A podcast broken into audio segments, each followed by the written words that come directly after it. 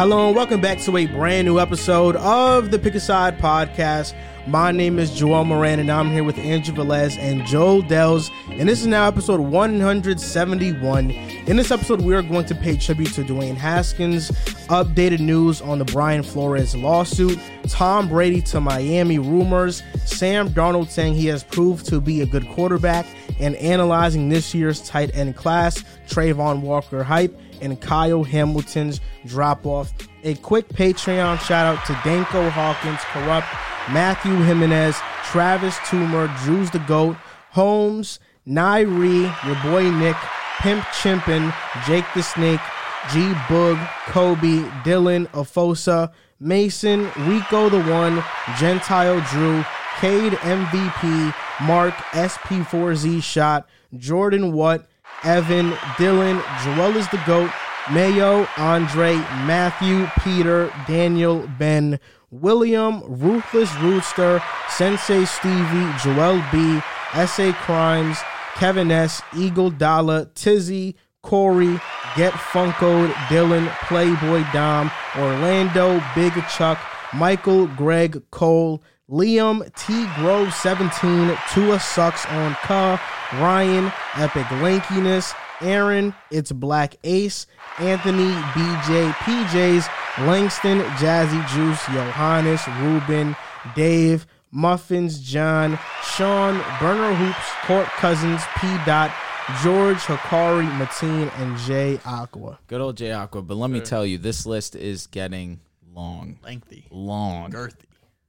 It's a long list. It's been that way for a while. No, no, today was especially long. I'm here like We well, right now we have 70 patrons along with three oh, man. Shout out YouTube to y'all, man. members. Shout out, love y'all, man. No idea. oh, just hum it. We're gonna get the most we- canceled that's the now. most we could do. We're gonna get canceled now. Is that what this is now? It might be. We're screwed. We gotta start over.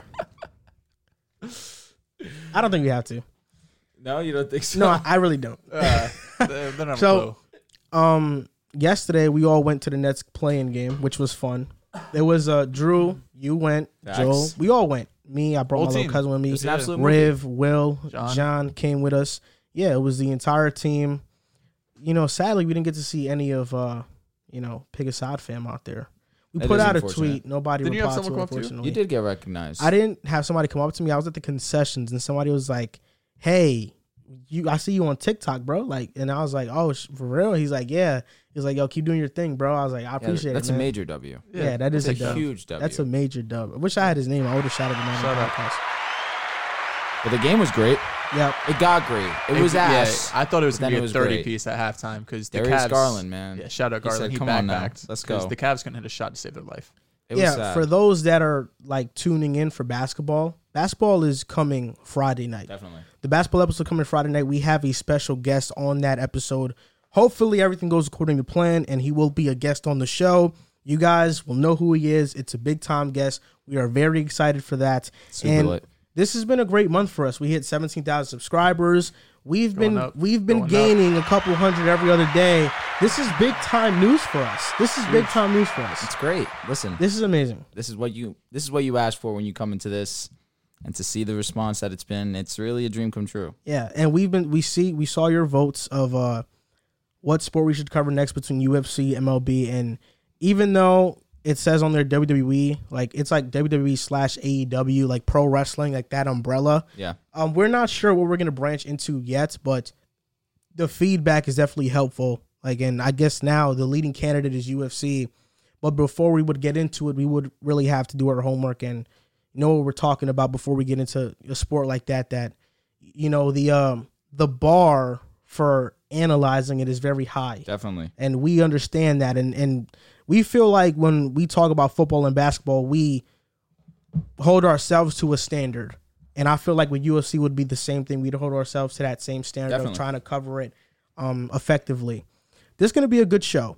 although football season is over so there's not much things to talk about and we're like in the we're like right you know The before, dead we're zone. heading to the draft it is kind of the dead zone i think after the draft is the dead zone Dead- too the most dead there's a dead zone too i don't think so you, got can training now camp analyze or OTAs. the teams now that they actually have the the Yeah. drafted player. Full, yeah. But fortunately for us, there have been some players to come out and you know make some remarks, like Sam Darnold Mm-hmm. on busting with the boys with Taylor Lewan. He came out and made a remark that we're going to talk about. Baker Mayfield was recently on a podcast. It seems like these 2018 quarterbacks Always are got just something to say. on a roll. Like Always they're got just something to saying say. They everything. need to stop talking into a microphone. Where's and going Josh to the Rosen? field? Where's he at? Josh He's minding his Rosen, business somewhere, and you know what? I can at least respect that. He learned his lesson on draft night. After that debacle, he learned his lesson. I mean, what else? You? I don't mind the remarks that he made on draft night. If I'm getting drafted on, a, then a bunch of people are getting drafted ahead of me, and I'm supposed to be the number two pick overall. I'm talking spicy too. Back it up though. Like, oh, yeah, definitely. Mac Jones said something similar, and Mac Jones ended up playing very well. I don't think Mac Jones. It wasn't as egregious. No, well, it, it didn't. It wasn't as stern. Josh Rosen came in, walked into the interview angry. Mac Jones was just like, "I'm happy to be here. Gonna gonna prove a lot of people wrong. Something along those I lines." like the attitude of my quarterback though. Josh Or any player. Rosen. Exactly. Josh Rosen said, 10 teams made a mistake, or like nine teams made a mistake. It's like nine teams I made don't a want to laugh mistake. at him. I don't want to laugh at him. But it's that is pretty funny. Wasn't Yeah. his best take. No, That's not his best definitely not. That was a bad take. That should go on uh, freezing he went to cold takes. UCLA also, right? He did Yeah. go. He His was name was good nickname in was UCLA. chosen, chosen Chosen Chosen Rosen. Yeah, chosen Rosen. Not so chosen. I When had your a, nickname's cooler than you are. I knew somebody that was so high on Rosen on draft night, and well during the entire draft process, he was like chosen Rosen, chosen Rosen. Oh, you gotta call him out now. Who was it? Well, no, um, his name is Chance. He's a Jaguars fan. Ah, Yeah, okay. yeah. Say no he's more. he's the one that trolls me on Twitter. Chance the man, right? Something Yeah. like that. Yeah, and I'm gonna give this shameless shout out to this guy on Twitter that annoyed the fuck out of me today. I while saw I, that. while I today. was in an 8 a.m. class, I, for some reason this guy had so much malice at eight in the morning. he did. That's crazy. He did. For one, everybody knows I'm the Timberwolves guy. Like, there's no way around it. Like, I am. and not just m- the Timberwolves, Minnesota as a whole. You do. I love I Vikings, rep too. Minnesota, and as soon as I said they would beat Memphis, this guy's like, "Oh, this is not a hot take at all." He's like, "Oh, you are so late to the bandwagon. I'm the leader here." Oh, blah blah blah blah blah. And I'm like, bro, like, do you know who I am? Like, do you know? Do you know who I am? Like, do you know I I rep You wanna Minnesota? ratio him? Yeah, and then he was like, I was making Torian's Prince thread, Torian Prince threads in the summer, Oh, and I was like, needs who the fuck cares about Torian Prince? sure he like he definitely contributes to Minnesota, but it's D'Lo, Edwards, Cat, McDaniel's, Yep. Vanderbilt, Yep. Pat Bev, Beasley, Beasley, yep. Nas, Nas Reed Reed, is there. Like Jersey. there's a lot of guys that come before Torian Prince when you name guys that are most important to Minnesota. Did Torrin Prince even get any burn yesterday? Did he play a minute? He's dealing with an injury, but his his burn throughout the season has been inconsistent for the most part. Even Jalen Noel, when he gets minutes, he's been awesome. Like, of course, you know, when I think he he called me out because I said I would trade D'Lo for Ben Simmons, and Ben Simmons at the time, like there was reports that Minnesota was desperate for him. and D'Lo really hadn't been playing up to the expectation since coming to Minnesota, but this season he's put all those. It's remarks not to it's bed. not even that though. Too, had a it's, great it's game last also it's also I Oh think no, he was electric. Freaked, yeah. I He's still electric. think a, I, st- I even though I love D'Lo, he's inconsistent. A Simmons, Edwards, and Cat trio, in my opinion, makes the playoffs as well. Like we didn't, we weren't expecting Simmons to sit out the entire year, that's true. but had he been healthy and he's in Minnesota instead of D'Lo, they still make the playoffs. It's not like D'Lo was like, "Oh, this is the reason why I made the playoffs." Like it's a big reason why, but Ben Simmons would have made the playoffs with Minnesota too. Like they would have Made probably, I probably do agree with that. Simmons is healthy. But the I playoffs. just think that defensively too. the chemistry right now that they have is remarkable. I got to give him that credit, and the way that D'Lo can facilitate that Is offense. Ben going to be asked to facilitate if he was on Minnesota? I mean, Yeah. probably. Yeah, no, that's, that- yeah, yeah, yeah, yeah, for that's sure. Where the issue is. Yeah, with Cat, I think that would have been good. And then Carl Anthony Towns in a situation like last night, that's when you really need a player like D'Lo. Ben Simmons is not doing what D'Lo can do last night. Uh, Boy. Yeah, that's true. Edwards did did really well too. no, they- they that both man's went cra- off. Facts. It's a great game. All I'm saying is that Friday's episode, It's gonna be lit. A lot of Facts, hot I know. takes. Yeah, a a lot. lot of hot takes. I tell you what, You guys, That uh, Memphis some of one's you are crazy. gonna get. I know Drew's got my back. Some of you guys are gonna get on. disrespectful when it comes to Boston. See us the rise. two seed, number one. You don't know what I'm defensive gonna seed. I, I already know. You were talking don't. hot yesterday at the Nets game. We, they were getting. We were at the Nets game, like you said. There was like three minutes left. They were saying, "I want Boston chance." They They barely got past the Cavaliers. Like it was a six point game with a few minutes left. They They, stopped barely got past the Cavs. They stopped trying in a playing game. Yeah. Yeah, probably because they wanted to play the Heat and not us. Stop. He's were smart. talking. I, I would I wouldn't disagree. I think the Heat, Matt. I think the Heat are an easier team than Boston, For sure. easily. but I still think the Nets can beat both One- of you guys. One's frauds, one's not. they can beat both of you guys. It- you're just such a casual man. A such ca- that's a casual take. casual take. Been the best team in basketball for two months. Talk to him. Best defense in basketball. Defensive player of the year. He's got to get his licks in. He's not in the basketball show. I Top respect five this. MVP. I mean, listen, this is just going in one best ye- Robin ear in the and going league. out the other. Best Robin in the league. Bro, talk, come on, like, talk. we got it. We got the role players. He is. Yes, Pritchard's he been is. balling. Derek Come White's been on. balling. Yup, yup. Come on, man. But nah, yeah. Like, I know like you KD, don't believe what you're Like saying. KD and Kyrie, I'm sure. Talk. Yeah, because Cleveland's so good. You know, you do. I will give you credit. You do a great job at hiding um, how frightened you actually are of the Nets I'm not. in this I, matchup. I think we win in six. I- I actually think- asked him privately. I'm like, yo, bro, keep it a stack. Are you worried about playing the Nets? Straight faced, no. I've seen us play literally be the best team in basketball. No Phoenix Suns, the best team in basketball for two months. How am I going to sit here and say I'm afraid of the Brooklyn That's a Nets? fact. Okay. Like I get Rob is out, and that So was what a big happens in game impact. one when KD drops forty and they win? I, we're winning, winning six. Okay. I mean, I, I feel like what happens when Tatum drops forty and we win game one? J- although although sure. although you have this poker face with Drew in private that you you know you asked him that question, I sense energy.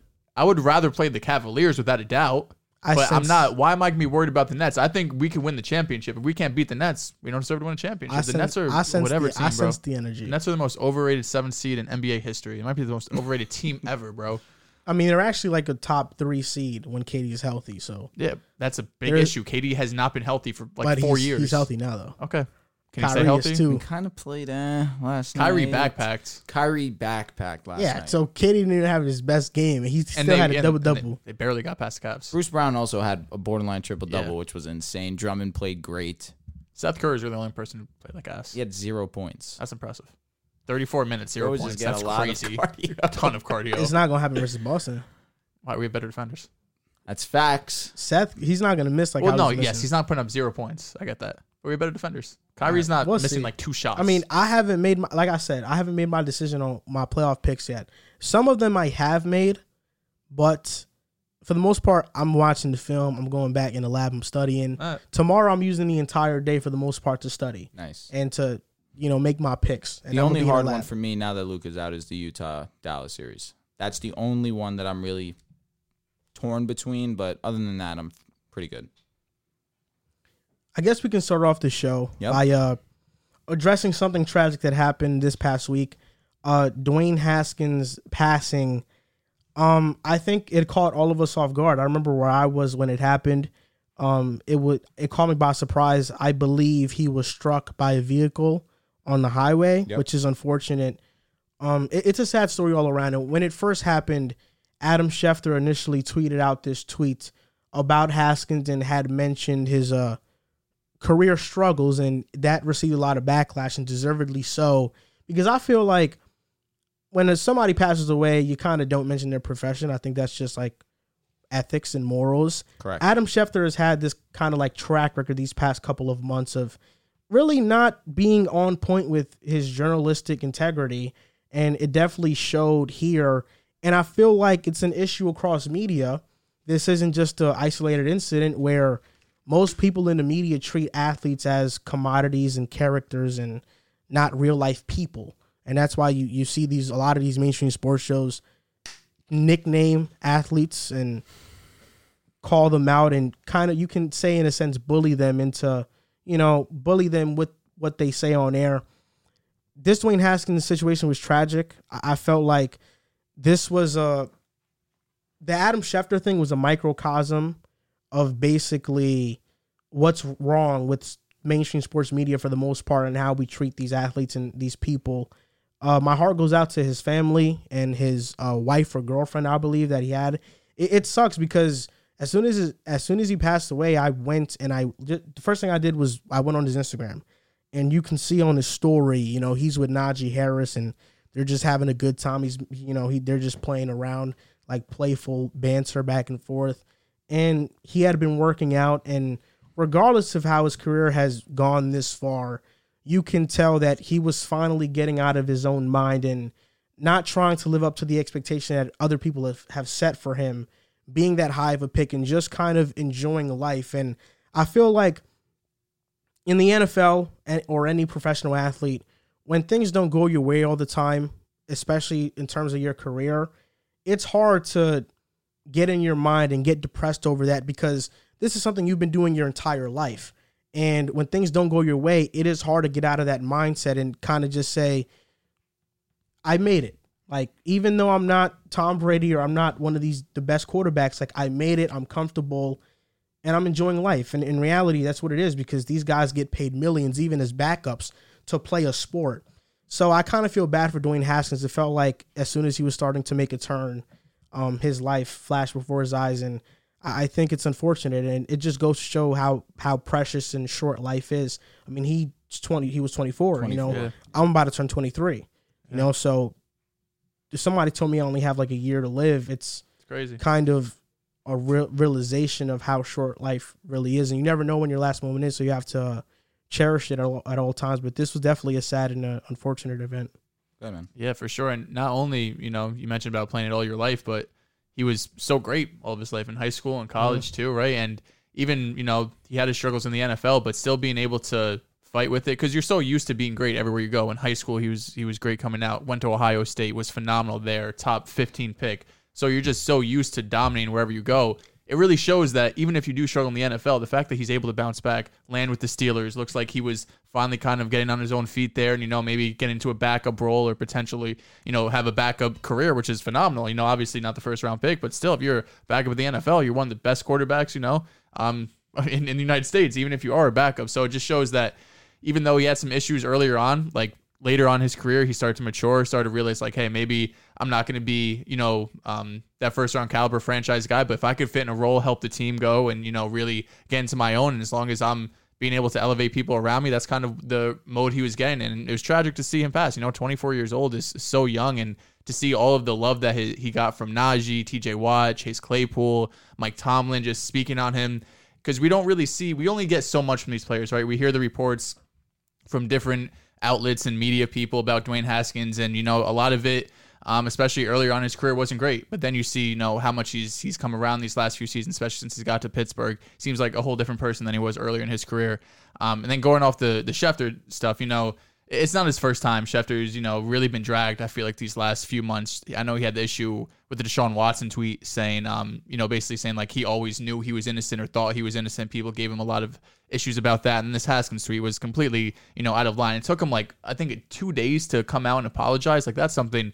Delete the tweet, or even want to keep it up and just be like, "Yo, I messed up. I shouldn't have said this." You got to think he's got friends, family. I, I'm not sure he might have a kid. I'm not positive. Yeah, Um, I think I, think he has like a he has a, has a daughter. toddler. Yeah, he's daughter. really young.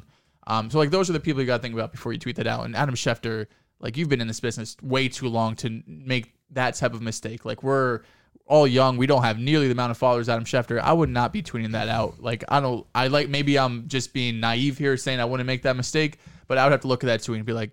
This guy just tragically passed away. He has all these people counting on him, all these people ruined for him. Maybe I shouldn't talk about his struggles in the NFL, but rather how he was such a great, you know, boyfriend slash husband, fiance, father, teammate, stuff like that, which is what they should be glorifying rather than his struggles in the NFL. Um, but you know, just to wrap it up, Haskins, I think one of the the best moments I remember him was just like his last year in Ohio State. He went on a three game stretch where he was just putting up ridiculous numbers, which he was already a first round talent, but that kind of put him in that top 15 range. I remember all of our Giants friends wanted to draft Dwayne Haskins and they drafted Daniel Jones. Everyone's sick about it. Everyone wanted wanted Dwayne just because at Ohio State, those last few games, he was putting up video game numbers 500 yards, four touchdowns. Um, sad to see him go. It really seemed like you mentioned, like he was making a turn in his life. Um, but you know, unfortunately, tragic things happen, and it's sad to see. That whole season at Ohio State, he was unbelievable. 50 Yeah. touchdowns, under 10 interceptions. He was fantastic. To touch bo- to touch on the Adam Schefter part of the the conversation, he knew what he tweeted out was wrong. For him to delete it almost immediately and then completely formulate a new tweet to then apologize 2 days later, you knew something was wrong. You should have addressed it right away. Now, to Dwayne Haskins, my thoughts and prayers go out to his loved ones. It's tragic when something like this happens but there's no reason why his name should be thrown in the mud anymore, right? We we want to talk about what he did on the field and his career as a pro. The work ethic that he put to stay in the NFL alone deserves acknowledgement. You guys mentioned it, you guys said it perfectly. He showed maturity in his time as an NFL athlete. He got comfortable with his role who knows if he really could have come out this this offseason and really competed for that starting job against Mitch Trubisky. It wasn't signed and sealed that Mitch was going to be the guy. Dwayne had made his presence felt in that locker room, and it was very evident that the guys around him really were building off that energy as well. You saw the impact it had on Chase Claypool.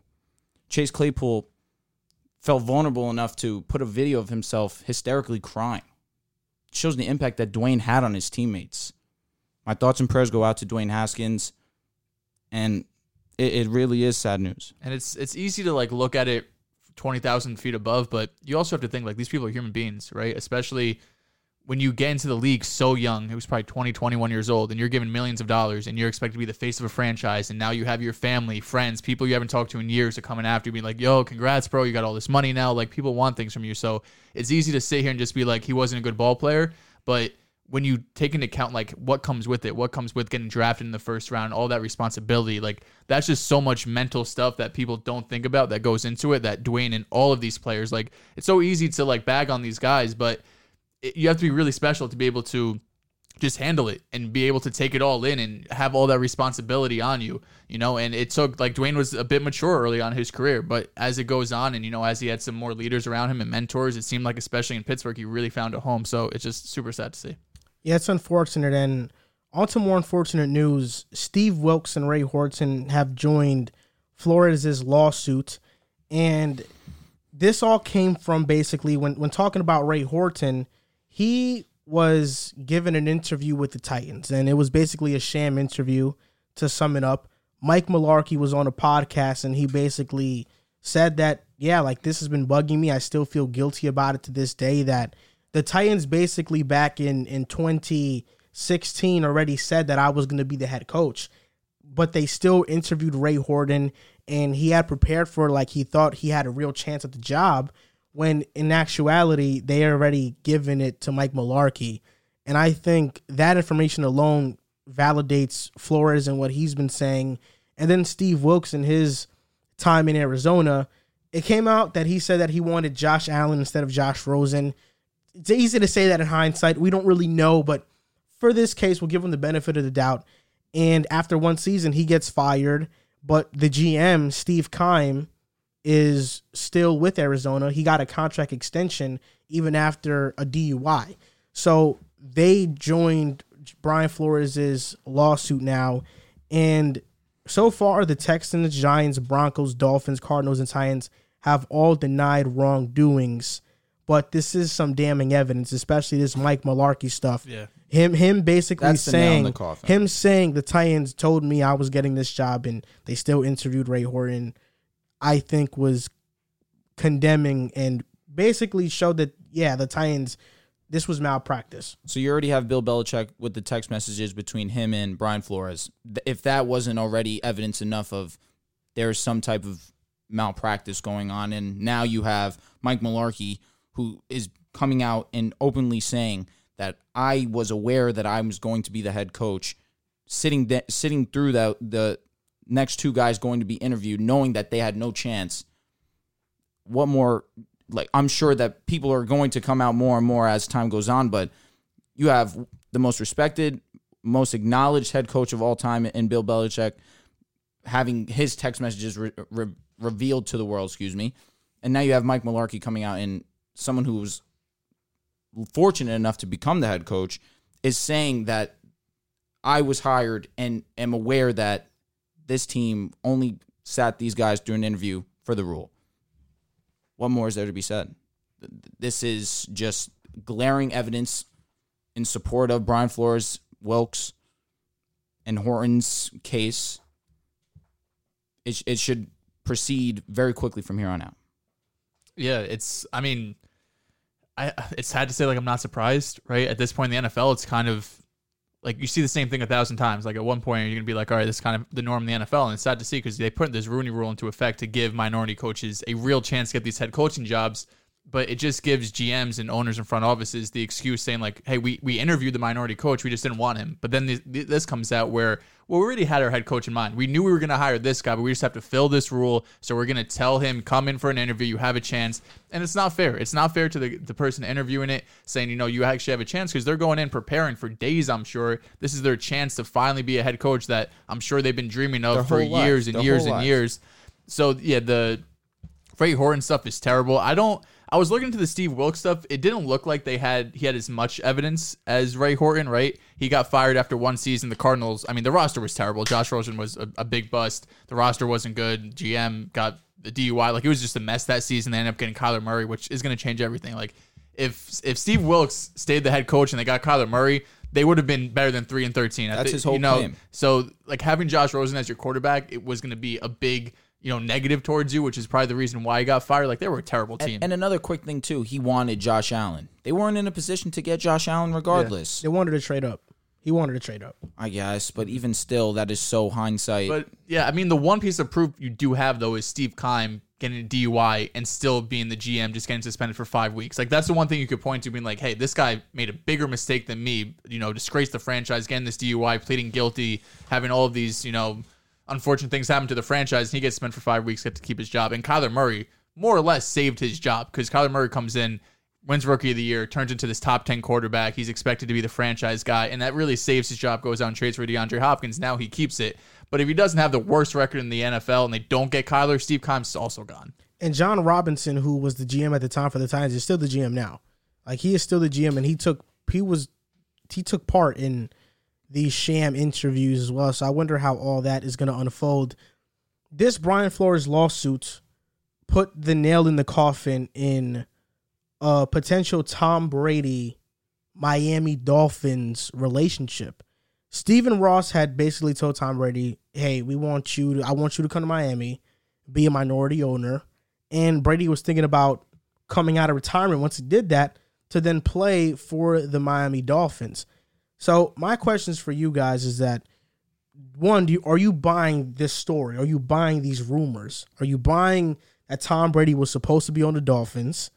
Because it, it makes a lot of sense, right? Because Brian Flores, Stephen Ross trying to pressure him into recruiting Tom Brady. Years and before. Mm-hmm. He mentioned this in the story. And the timetable of this is, is very is very Sketchy. damning Yeah. uh, this was a report by Ben Violin, who's a senior NFL writer for the Boston Globe. Brady retired February 1st, has a change of heart, and then he all of a sudden unretires. But it was mostly due to this collapsed Miami plan. And sources say he had walked away initially due to his relationship with Bruce Arians. And the source is Rich Ohnberger, who was close friends and former teammates with AQ AQ Shipley, who's on the Bucks coaching staff. So he would have some He was inside teammates information. with Brady, too, on Yeah. the Patriots. Tom Brady, according to this source, felt that he and Byron Leftwich were undermined by Bruce Arians because they would work on an offensive game plan all week, and Bruce Arians would come in and want to switch things up or, or scrap it. And because of this, Brady wasn't feeling Bruce Arians. Stephen Ross allegedly offers him minority stake in the Dolphins, and I mean, when you offer somebody a chance to own an NFL team, that's huge. That's generational money. So Tom Brady, I mean, that's a you you can't pass up For sure. that opportunity at all. And there are some connections there because Stephen Ross has a business school named after him at Michigan, which is where Tom booster, Brady yeah. attended college. So he, you're right, he's a big booster, and he was going to give Brady a front office position similar to what Jer- Derek Jeter has with the Miami Marlins, which is basically huge. And then the other rumor here was that Sean Payton was going to also join Tom Brady because he wanted to be with an offensive mind that he trusted. And the biggest thing in this is that this entire plan collapsed mostly due to Bill Belichick, mostly due to his text messages that he sent to Brian Flores that kind of turned into the spiral of Brian Flores saying, wait, no, like this can't no. be right. Mm-hmm. Yeah, like this, they really shammed me. Now I'm going to file this lawsuit because had Brian Flor- Flores got a fair shot and is now the head coach of the Giants, this doesn't happen. We see Brady in Miami. You know, every Bill Belichick is probably like, now I got to face Everything Brady twice a year. changes, yeah. It kind of feels like, in my opinion, Bill Belichick knew this was going on, Mastermind. put a nail in the coffin, Jeez, this sounds crazy. And like it- terrible though at the same time. and was like, "There's no way I'm facing Brady twice a year." And I feel like there's nothing more that Brady wanted than to face Belichick twice a year, beat him twice a year, especially the current state of the Patriots, and really sh- give it to him for not believing in him the entire way. In my opinion, I think this story holds a lot of validity. I think there's truth to it. And I mean, Miami, they, they do this in a heartbeat, right? I mean, forget about Tua, just The w- go. The one thing is Brady is still under contract with the Bucks, so they would, They would have either to trade for him. Mm-hmm. tr- yeah, and I'm assuming they would be waiting until I think the, the report said they were expecting the Bucks to fulfill the quarter or um, was not fulfill, but uh, replace the quarterback, get someone else, whoever Trade- would have been what traded about for they trade quarterback for free Tua? agency, or, or even like that. I mean, I think they were expecting the Bucks to sign someone or even draft and then trade for Brady, saying, "Hey, you got your quarterback." Now let's go and get Brady. Who knows if he would have sat out for a season or not? But I agree. I think the story definitely has some validity to it because Tom Brady's the most meticulous, detail oriented guy maybe ever in sports. And it just seems so weird that he would plan this kind of weird retirement where it was announced before he announced it, then he decides to unretire. And that's why we spoke last week where when Bruce Arians stepped down, I was wondering if there was some sort of tension there because if Brady doesn't want Bruce, there's you know a reason why he wanted to retire. He didn't want to be the head coach. And there was one other thing they were said in that article is remember we saw Brady and Ronaldo talking at Man U. The Glazer family owns Man United. They also own Tampa Bay Buccaneers. So he went at at least connecting the dots. He went to England, talked to the Glazer family, and I'm assuming one of the things he said to them was saying, "I'd come back if Arians leaves or changes roles," because Bruce Arians is not a front office guy, right? He does not give me the vibe that he wants to be in the front office, working some sort of nine to five. Like he's a very passionate, on the field, hands-on type of guy. At least that the outside looking in, he always jokes about like having drinks and stuff. He doesn't really seem like the most buttoned up type of person you expect in a front office.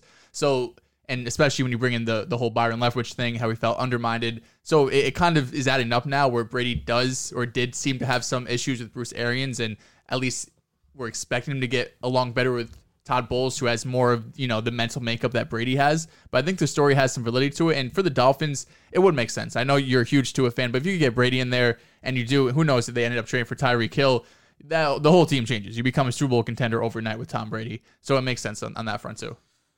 First, I want to address the whole idea that Bill Belichick's like the mastermind of this whole idea. Because originally it was an accident that Bill Belichick had texted Brian Flores. Was it though? So now this there's this idea that it wasn't an accident, and now this also upsets me because either way you shake it, Brian Flores is still getting smacked in the face because now there's agendas involved, and there's more at play than just Brian Flores. I would rather it be the accident Brian Flores finds out that way. But now, if Bill's going out of his way to actively try and mess up a whole situation and indirectly help Brian Flores by still being a, a s- a sneaky, conniving type of individual, that just doesn't sit right with me.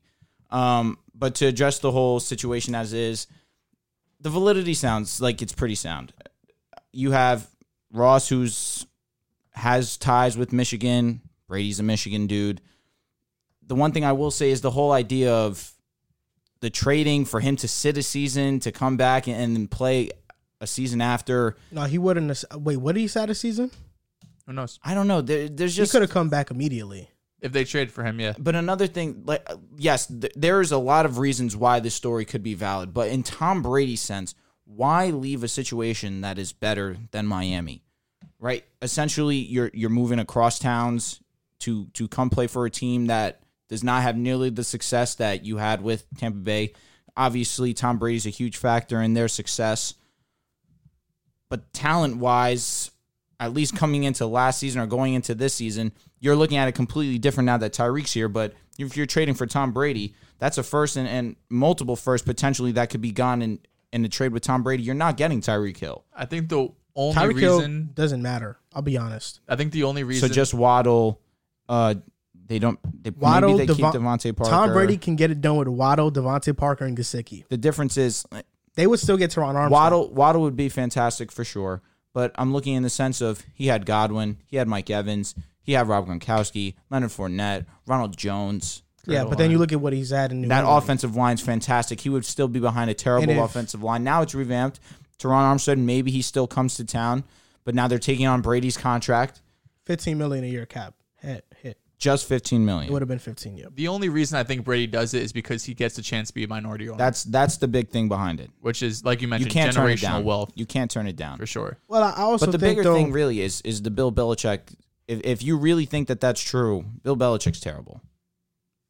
He's well, horrible. I, I think that you're looking at it at the lens through the Buccaneers and what he had there. But for the majority of his time in New England, I mean, what he was going to have in Miami with Gasicki, Waddle, and Parker is much better than what he had in New England.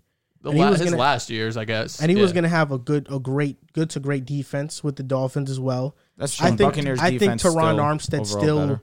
goes there, good probably. chance. and and then you know Sean Payne comes to town, which was the posi- which is what was going to happen if Brady went to Miami. Yeah, you're looking at a, a great team, a contending team. But they still still take the Bills over them. That's closer than you think. I still would take Buffalo. That's closer than you think, though. It's Uh, not set ste- set and sealed. I mean, listen, I'm already teetering between Miami and Buffalo as is right now. But true. you get Tom Brady, we really could talk. Uh, Ah, I still think Buffalo would have got them. Maybe, but it, it's Brady, and you see what he's he did with the Buccaneers these past two I don't- seasons. Yeah. Oh, listen, they, they didn't have anyone like the Buffalo Bills in their division.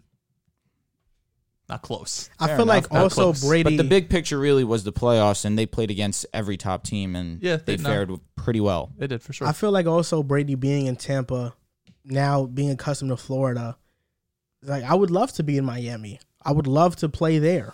But he's already in Florida. It- like the really And only he's like a difference he's is a a forty four minority year old. owner. He's got a Tampa wife. is different than kids. Miami, though. But I, don't, know, I feel like Tampa is much more of the laid back. Miami's for like the twenty year olds who go on spring break and act crazy. Tampa's like that retirement type vibe, you know.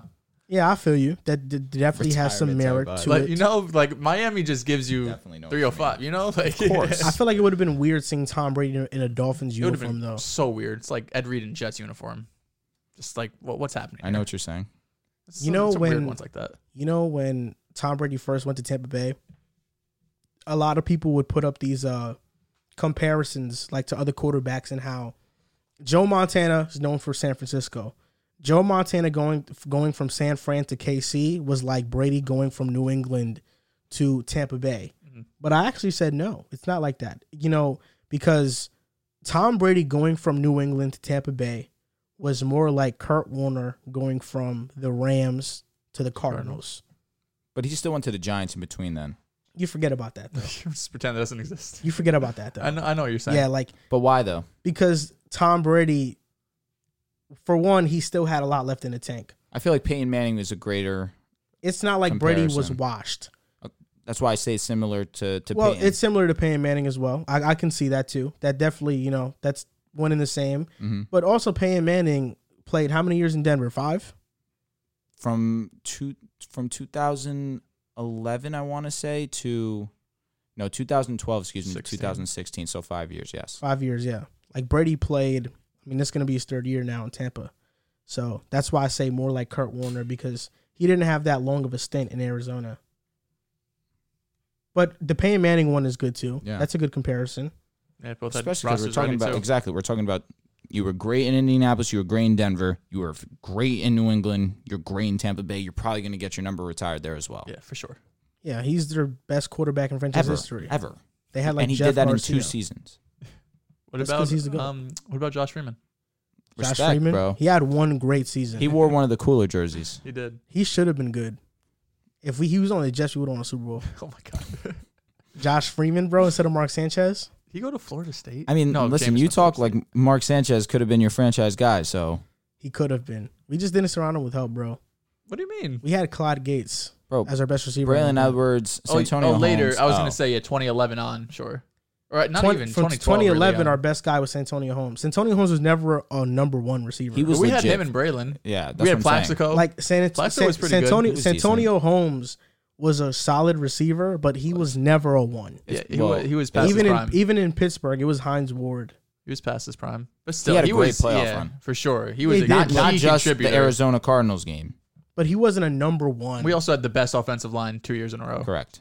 yeah, but There's we a were, reason why LT and, and the Green best and were yeah, one of the unbelievable. best defenses multiple years in a row. We Yeah, had but plenty of also help. we had Brian Plenty. Schottenheimer, bro. I- We went to back to back. Like, imagine if we had an actual Mark good Sanchez OC. wasn't that good, dude. Mark Sanchez was limited. bro. He could have been a good, great quarterback under the Great? right under the right I circumstances. don't think he would have been a great quarterback. and then I get slack for saying Tua can I be think great. what he did is like his Tua will ceiling. never accomplish anything near what Mark Sanchez accomplished. He will Being never win four underwhelming in the playoff playoffs games. and going to he got He- he carried. was four and two. Yeah, He had I some good understand. games. Mark Sanchez did We not had a get great carried. roster, and without a doubt, Sanchez did not get carried in the playoffs. He was big time. against he the made, some, Colts. he made some big really time. good. He made some really good plays in both runs. Whatever. Santonio Holmes had one 1,000 yard season. Now it's with Pittsburgh. And then with the Jets, he didn't have one 1,000 yard season. Well, it's because look who was his quarterback. Because he was, no, it's because he's, if he didn't Santonio do it Holmes with was Ben, always prime mid. Ben, I mean, he did. he had one. One That's what I'm time. saying. How many years was he there He for? was, At least he was four. there for four years. They had some guys there. they did have did. some guys there for sure. Could have been. Santonio Holmes, man. It's- Freaking, I can't believe he was our best receiver. That sucks. I mean, Braylon we- was but really that good. wasn't what our team was based on. It was No, it defense, wasn't. running I'm the talking ball. about 2011, bro. I apologize.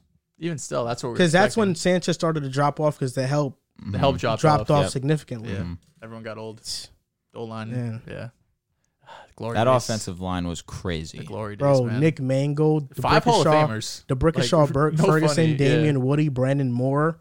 Who was our right tackle? I forgot. Um, I feel like there was only one position on our offensive line that was like Bre- the weak uh, spot. Nah, Brandon Moore's guard. You um, said DeBrickashaw already. DeBrickashaw, yeah.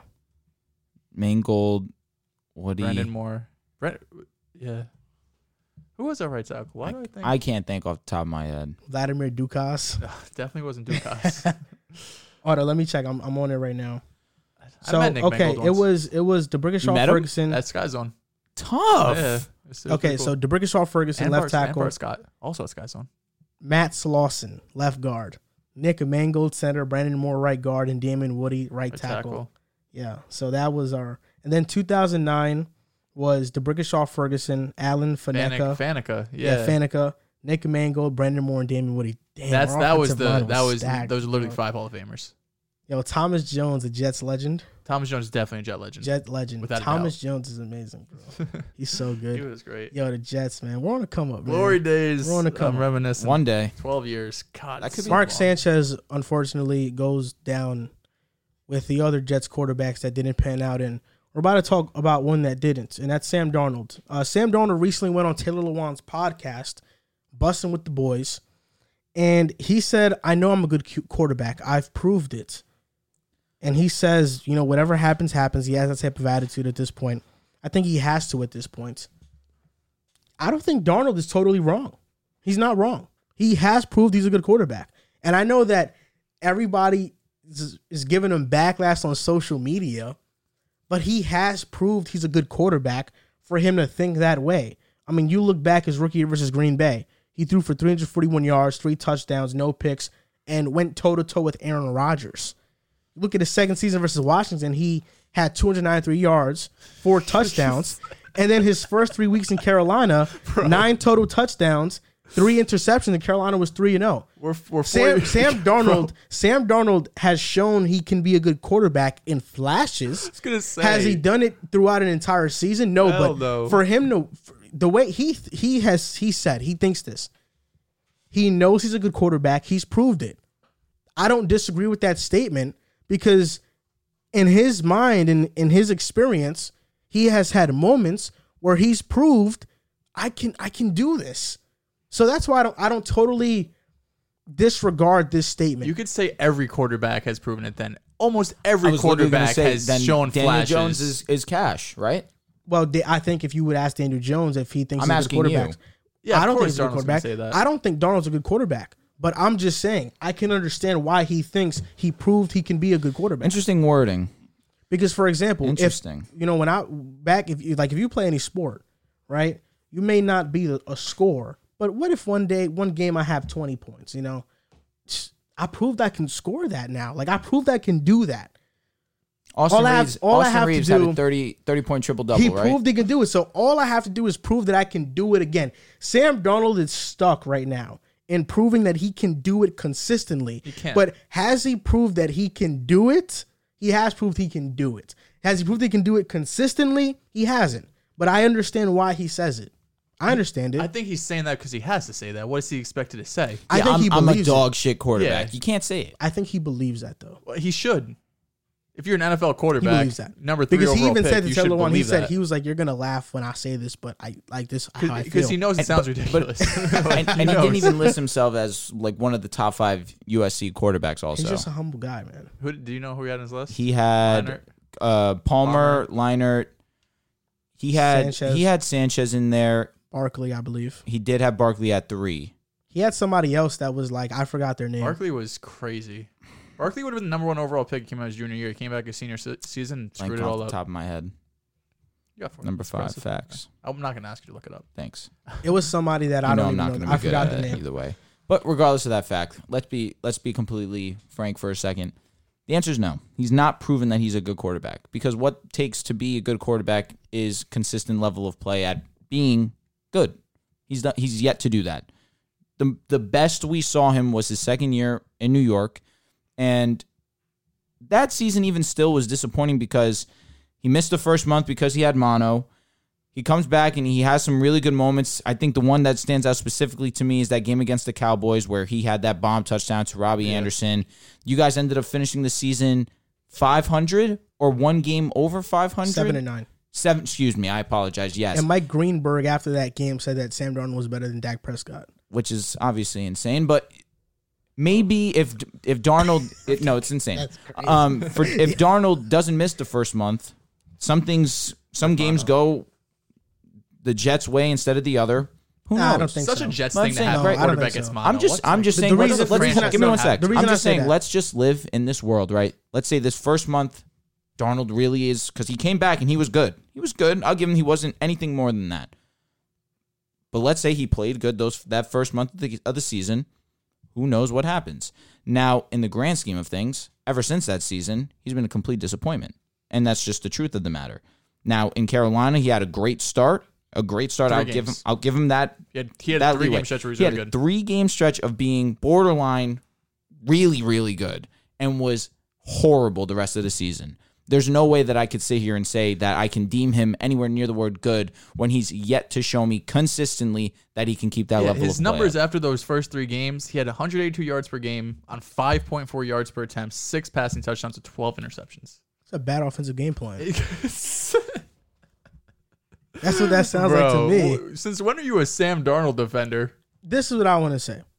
Um, you, you mentioned Drew. You mentioned the point about Sam Darnold uh, his second season. For one, I remember that season vividly. Sam Darnold missing those first the first month was the best thing to happen to him because our schedule was brutal. Not really. Our schedule was brutal. Yes, To it a was. degree. You lost to the Bills They were great. that year. 16 to 17. Oh yeah, you're right. They I'm came looking back at it and- right now. I'm they just came looking back at it and- right now. So that was the game he The played. though. Browns. That was Lev's first He year. played. He played against the Bills though. Really? Yeah, he did. So he he got hurt. He was No, no, no, no, no, mono no. from weeks two to yeah, week yep, five. Yep, All right. So the Browns. they were good. Twenty 23 three. to 23 to 3 Well, they were supposed to be good. new england Expectations. 30 to 14 Yeah, New England Yep, was nice. that's new england and then philadelphia 61, Philadelphia was yeah, nice that said year. 31 to Yeah. 6 all right fair enough It was- Fair enough. Yeah. I wouldn't like. I wouldn't say like they're nice, nice, but like compared to the Jets, They're were playoff also- yeah. teams. Yeah. Yeah. But this this kind of had me thinking because we have And also, Sam Donald lost to the Jaguars and the Bengals that year. yeah. When we were going Oh, on there that, was se- the definitely second some half of the year, I unacceptable- mean, the Bengals That was were their first win. winless. Yeah, it was their first the Bengals were winless, and the Jaguars We got 'em back were this one year. of the worst teams. Got him back this year. darnold did Yeah, we play did. But this had me thinking because we always have like these thoughts about is this situation, is it the player? And we're kind of having these thoughts now with Daniel Jones, right? Is he going to turn into something? But if you go through the top 10 quarterbacks, top 12 quarterbacks in the league, they were good right away, or they were good year two. Rodgers, different situation because he sat, but he was phenomenal his first year. Brady was phenomenal, Super Bowl champ, Pro Bowl, Mahomes, Herbert. Josh Allen is the anomaly there where it took him year three to be good. But then Kyler Murray was great year one. Lamar Jackson, his first four games, he was solid. Year two, unanimous MVP. Matt Stafford, he took a little bit of time too. It wasn't until year three. He was hurt year two to his credit. I think he only played three games. Burrow was great year one. Russell Wilson was great year one. Deshaun Watson was great year one. So I know we have all these talks about is the situation, is the players, the coaching, is the pieces around him. But the top quarterbacks in the league were really good, really quick. And then on the other side, if you look about the quarterbacks who have busted over these last few years, I think I went back since like 2016 or so. The guys who have struggled, Sam Darnold, he's not good.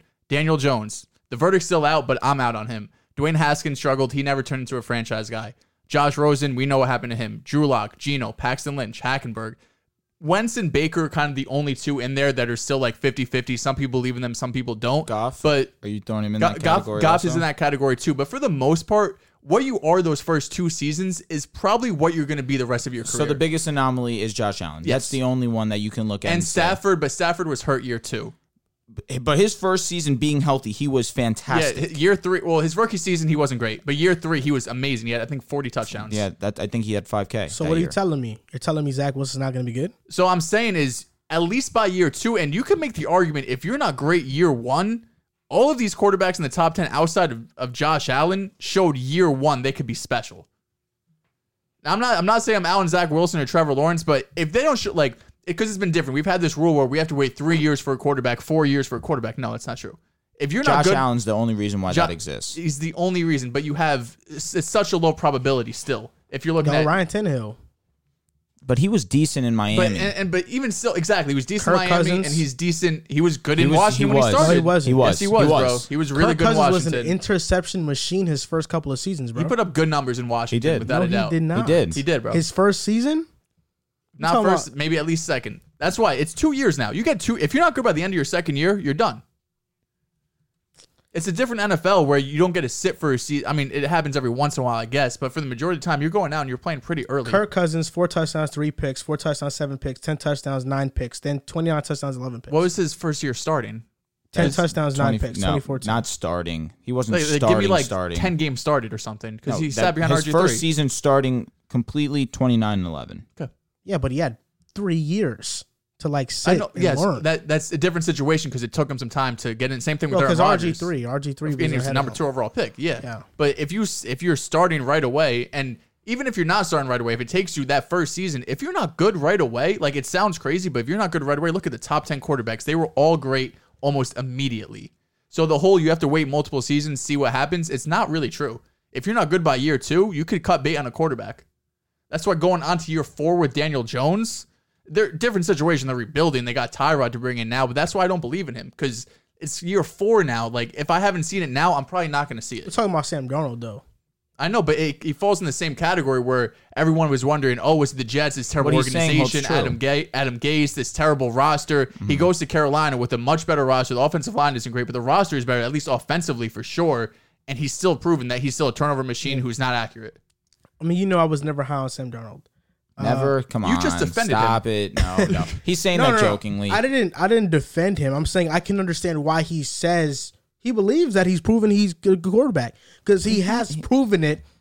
ve- In, singular moments, in stints, maybe. he's proven it. In stints, in little, little, little droplets, he's proven it. You could say yeah. That's true. But I'm looking at the half, the glass half full, not half empty. And I'm taking Am I being a Sam pessimist? Darnold's word. No, you're not being pessimistic. What I'm just saying is that I can understand What is why Sam Sam Darnold- says this. ranking in the NFL right now. Look, this is He's what I'm the going to say. 28? That's the 30th best quarterback. What do I believe? You guys haven't asked me that once. I no, that's exactly what I did. I did said, "What do ask. you think?" what I believe, I you think haven't Sam, asked me that once. Sam Darnold you're ridiculous. is one of the worst quarterbacks in the NFL currently. He's been the least efficient non-rookie quarterback when trailing since 2019. It's been Sam Darnold.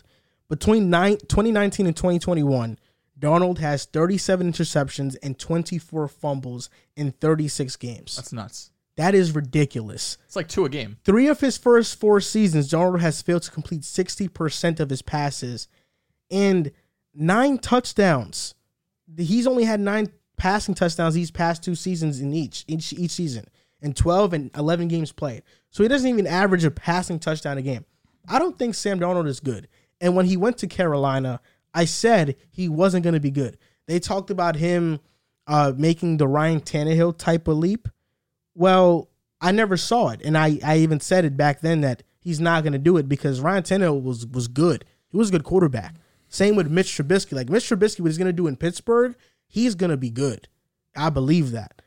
So, Sam Darnold, though, I was never in on him when he went to Carolina But I can, like I said, I can understand why he said this because he has proven in moments that he's a good quarterback. And when you, as an individual, do something once, you believe you can do it again, even though you don't This do it. argument stinks. No, no, no. I'm- It I doesn't. know. It I, doesn't. like I get what your whole point is here. Yes, you prove it once. So you yes, so have but so have let's you just come on. have you ever done something that you like you've done it? You probably know you're not good at it, but you're like I can do it again because I've I'm done gonna it. tell Already. you right now. I'm horrible at soccer. I've played really, really good defense. I'm not claiming that I'm good at soccer. I'm not Are you doing claiming that. you're a good defender because you you singled out defense? yeah, because that's really all I can do. I can't dribble. I, I can't shoot. I can't pass. But you, I can play would you defense. say would you say that I'm you- not good. Mm. Would you say that you've proven you're a good defender? No, Hell no. There's No. way. It's different for professional athlete in his sport, though. I expect Darnold to say that. He No, has oh, to say listen, that. I'm fine Yeah. with him saying it because you need confidence. That's one of the main thing that goes into being a professional. He's fighting for his NFL career. However, now as we analyze the statement, it's egregiously incorrect. That's it. Agreed. Did you listen to what he said about the fans? No, I can't, I can't remember off the top of my head. I actually watched the entire interview, and I, well, no, I'm lying. I skipped to the part where like they got past USC and just about the NFL. that was interesting talk to USC. he basically said that he hates when fans criticize. He hates when fans criticize because he's like, you know, strap it up. Like strap it up, man. Like you do it. And he's like, I don't go like to like a construction worker and say, hey, you know, that tiling or the house you built sucks and stuff. And it had me thinking. And I was like, well, regular people get told they suck at their jobs every day. It isn't just professional athletes that get that get told they And suck. That's what Baker said too. In in his, uh, we're getting to Baker a little bit later, but he said that I would love to show up to somebody's cubicle and just boo the shit out of them and watch them crumble. but like you're, he's replaceable. At the end of the day, you're replaceable. If you're not great, you're bro, replaceable. bro. Literally, modern jobs in America, and I already, I, I, well, we're we live in America, so I guess I can make this like analysis. But jobs in America make you feel replaceable, especially like me working. Me at this age, I've worked multiple jobs. I worked at UPS. I worked as a delivery driver. I worked at jobs that I know are replaceable jobs, and. I mean, people don't criticize you like on a grand s- scale because nobody cares. But like you are a professional athlete, of course you're going to get more scrutiny or more attention on you because Even we get that's how many. scrutinized. That's how many. Oh my that's how God, much you for have. sure. That's, like that's the yeah, fan base. Go you look have. at our TikTok comments, bro. We get scrutinized to hell. yeah. Watch, we watch more film than they ever will in their entire lives, and they're calling us casuals. Yeah, that's just how it's it just goes. it's just how people all have opinions, and most of the time they suck.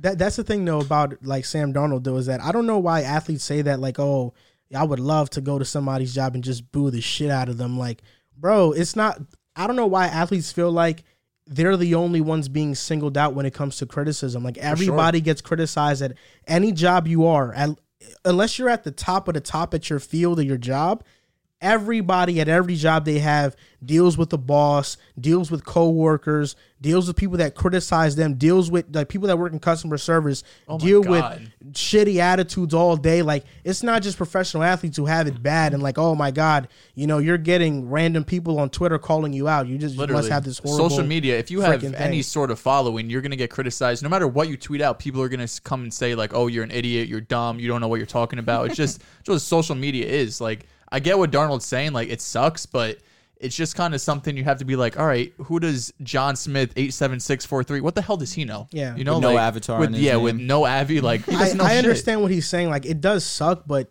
I don't I don't agree with this statement or a lot of athletes' statement and acting like it only happens to them. Yeah, like people Does shit on it- LeBron. does it- People just shit on becoming- Brady. It's on a more global scale. scale. That's why it, it just happens to them. It's more apparent. And it's so but easy just because to find. it's more apparent doesn't mean it does. It only happens to them. Because you got if Darnold tweet, I don't even know if he has a Twitter, but he tweets something out. I'm imagine eighty percent of his replies are people just shitting on him. Like there's not a doubt in my mind. The twenty million a year shouldn't make that feel a little bit more at ease, I would be fine. right? Like if you're You're fine. If I'm getting 20 million, I promise you, I'm reading these, com- like any comment, hate comment towards me, I'm chuckling. I, I, was I, mean, gonna Sam say, said he doesn't even read anything. real. Yeah. And that's He real. doesn't read anything. Which is why he has this confidence, and I can respect that. But a little bit of. I'm not getting paid twenty mil. I, s- I saw fifty people call me a moron for, saying the the Bengals weren't gonna make the Super Bowl or whatever. They were they got lucky. I don't I don't Yeah. care, bro. Like call me an idiot. Yeah. If I would imagine I would have said last season the Bengals are going to the Super Bowl, I would have been destroyed on social media. Everyone would have said I have no idea what I'm talking about. People would say get him off the show.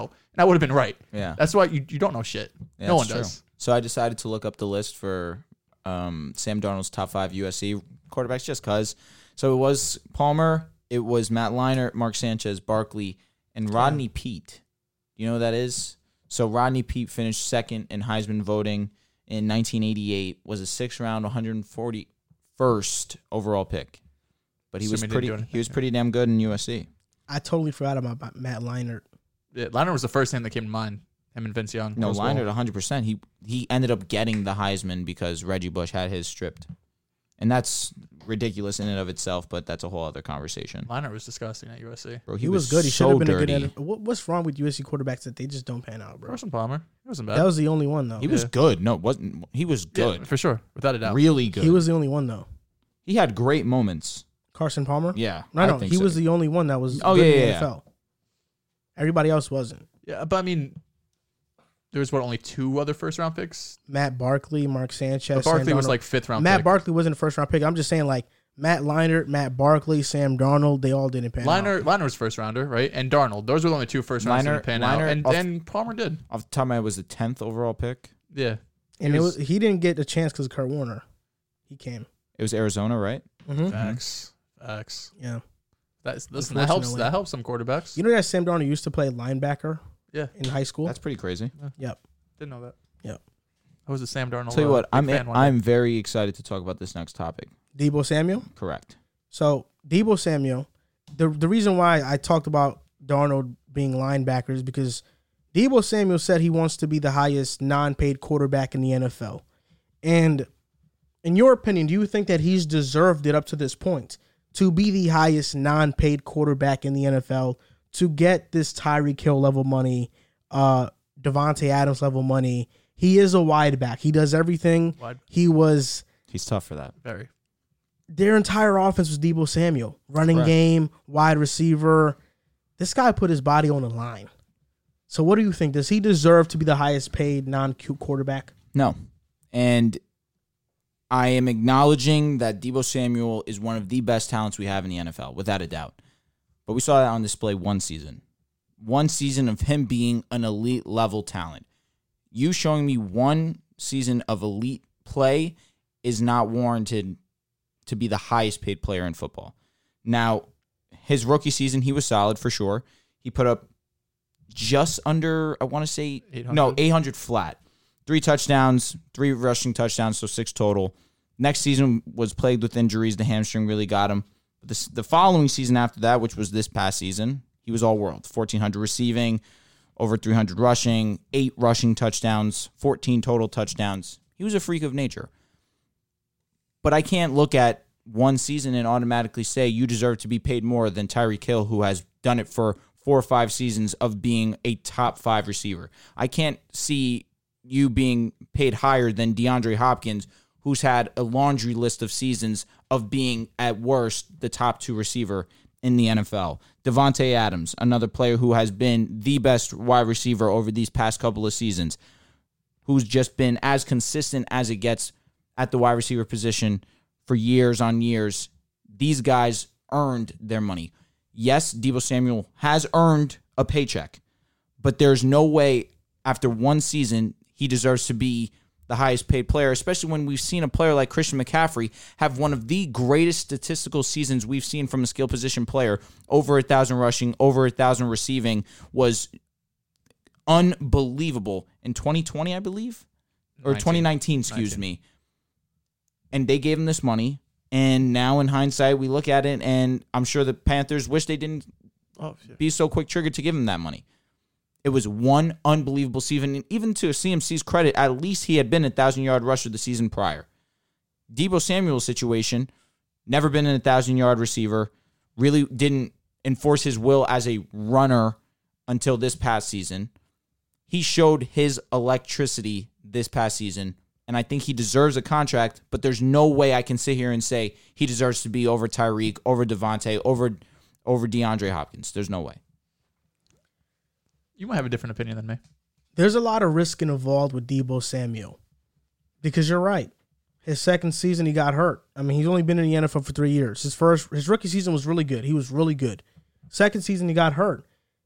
Third season, he has a breakout season that I predicted was going to happen. See, all this that I, I disagree with you on this point, talking about he didn't solidify himself as a runner. Maybe the stats say that, but when you watch Debo his first two seasons, you knew he was capable of it. He was. Before the season, I was telling you the reason why I take Debo over guy, a guy like DK was because I can line him up in a slot outside as a running back. He is dangerous with the ball in his hands. This the first season that Kyle Shannon actually was like, okay, Debo, you're gonna be a running back too. We're gonna line you up um out back in the backfield. And then he shined. I had no doubt that was gonna happen. Him be a running back.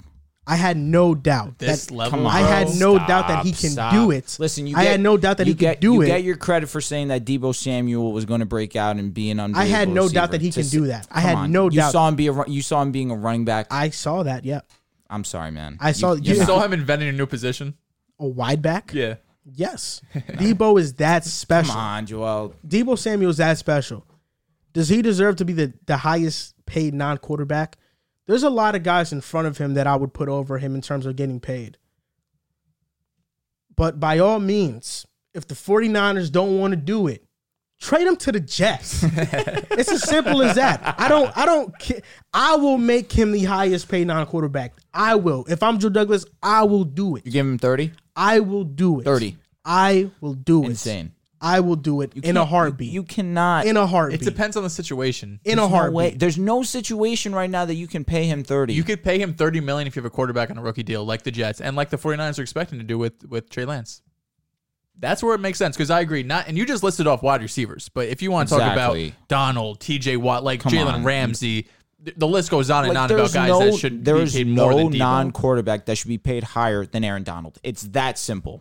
There's no way that you can validate that type of point. yeah, Miles Garrett too. Teron Armstead, even though he didn't get Of it course, back. Trent these are Williams, all these like are all great guys. We're talking about Aaron Donald, who has been arguably the best player in football. Yeah. Not being I amongst, think it's five straight years he's been the highest PFF rated player. he's that shown defensive. dominance that we haven't seen since Lawrence Taylor. Yeah, Wide without a doubt. receiver is the second most important position right now in football, though. probably. I agree with that though. Yeah. I do agree with that. But even He- So still, he Still. should be, He's probably he like- should be paid more than Jalen Ramsey. Okay, I'm fine with that. More not than gonna Jalen argue. Ramsey is tough for me to sit I'm- with because I'm in not my gonna in my argue. opinion, do I agree with the statement that wide receivers are the second most important? I could side with that. Like I see the point, yeah, but I look at corners and the difficulty that they are put through with all the new rules and regulations Yeah, if- put in place. If wide receiver is second most important, you need a guy that could cover the second most important That's why position. I which think is, that I have quarterback number one, I have corner number two, and then I have receiver number three. I don't know. If you are an elite corner and you can, sh- I'm taking a Revis before I'm taking a Devonte Adams, because I know that I don't have to worry about a specific side of the field because I have that on lock. I can take away your best receiver because I have the best shutdown corner in the game. Well, Devontae There are- Adams isn't on Revis's level. I'm just going by the best receiver to the best corner. I'm just speaking Randy Mo- Calvin. are you taking Randy Moss or are you taking Darrell Calvin or Revis? D- or Darrell, oof, that is a great conversation to have. That's I a would great say- uh, conversation. And I'm I, thinking Calvin I can't Johnson. say. I I'm, I'm a can't say Jets I fan, can't say I take I I have to take Because my Calvin. choice would be Calvin. Calvin yeah. Johnson would cook Darrell. Calvin's They- my I mean, second they- favorite they player matched of all up. time. Once, He he, yeah. he held him. Calvin's number three. Yeah, he, held did him. him. he- yeah, it was held okay. him. Yeah, but I know if they match up, like if they had multiple matchups, I think Uh, Calvin would Calvin's have gonna the get better of his. him. It's like He's six six, bro. It's like having like we we're talking about the the Nets and Celtics. Like I know KD's gonna give me thirty. Like I know Calvin's gonna put up hundred most games. With all- just, you're not gonna with stop the him. rules put in place. It's very hard for a corner to completely shut down a Yeah. receiver. It doesn't happen. if if Jalen was in the era where he was in between, I, like even Revis's era to a degree, Charles Woodson's era, his numbers would be insane because now he's able to be a little more physical. You look at Jalen and you see a physical specimen. For him to still be as shut down as he is in 2022's NFL rules and regulations for a corner is, is amazing to see. But that's why I can understand the argument of why receivers are more important because you're going to have have all a the guy like advantage. Jamar. Exactly. You're going to have a guy like Jamar that's going to be able to break off a big play inevitably because he can just get past you because Jalen's not allowed to grab. And you're also so throwing Jerry it 40 Rice times. or Deion Sanders. Dion was clamps, man. But the thing is, Jerry, he, there was a point where you could say that he was the best player. He's the football best player of football- all time because say it of now. longevity. oh, The Brady's fact right that he there, was so. in his 40s, putting up over a thousand yard rece- uh, receiving seasons, that is Yeah, it's just never something gonna we're happen. but never even in going to his, see even ever in his again. prime though, without the longevity, he was Oh, known we're as of talking about course. the gr- the best receiver of all time, Jerry Rice. Yes, but Dion for what he did, every team he went to, he had success. to go real quick, get back to the Debo topic. It makes sense for the Niners to pay him because, like you mentioned, he was their entire offense last season. I don't want to say entire because Elijah Mitchell was phenomenal. Their offensive line was great. George Kittle. George Kittle, Brandon Ayuk. He was had their moments. entire offense, but he was A the one you're, majority you're of game it. planning for the most. Yeah, oh, for sure. And that's why it By makes far. sense for the Niners, especially when you have a creative head coach like Shanahan. That's why I would love him to come to the Jets with LaFleur. I Yeah. saw what he did with Braxton Berrios. Do that times 10 with Debo Samuel. Yeah. So when you have the ability Disrespect Braxton, to. man. They're going to say Debo. when you have the chance to not pay a quarterback, you could overpay at other positions, especially premium positions like wide receiver. And that's why we're going to see so many receivers taken high in this draft because we see how much they're getting paid. They're getting paid. Someone tweeted at me asking me about, like, oh, what do you think of like the new, uh, like how wide receivers are getting paid? And I was like, it's scaling. Quarterbacks used to get paid 30 million. Now your new contracts are getting paid 45 million. Receivers used to get paid 15 to 20 million. Now they're getting 30 million. So it's just scaling up. So we see all these crazy numbers and we're like, how are you gonna give them 30 million dollars? Just look where the cap's going, look at what quarterbacks are getting paid, and it makes sense why receivers are making that much money too. Debo deleted everything 40 related from his Instagram. I hate this And- new and- trend. I mean, I Hate it. think the reason you might Gen Z, hate it, man. but the Gen only Z. reason you might hate it, but the only reason it happens is because this is that's the only real leverage these players have in negotiations. Social media. Taking to social media and making it known that they are unhappy with their situation by deleting posts. And you saw what Shanahan said. But He is said that- anyone could be traded for the right price? That's what Joe Douglas' motto is, though. And I'll tell you what, It is. I respect him for that. Uh, I don't I know if I don't think you would respect say him that for about that. Zach. No, but uh, I'll say this. you can't say uh, that about your quarterback in general. I'm blanking off. You ju- you said something that was gonna that sparked the thought, but we changed topics, so I forgot. About Debo Deion? deleting stuff on his Instagram. Lost it. Lost it. Gen Z. Nope. Lost Uh. it. It's all right. If I'm the Jets, yeah, I'm getting Debo easily. I will pay him that money. I don't care if it's just one year of elite production.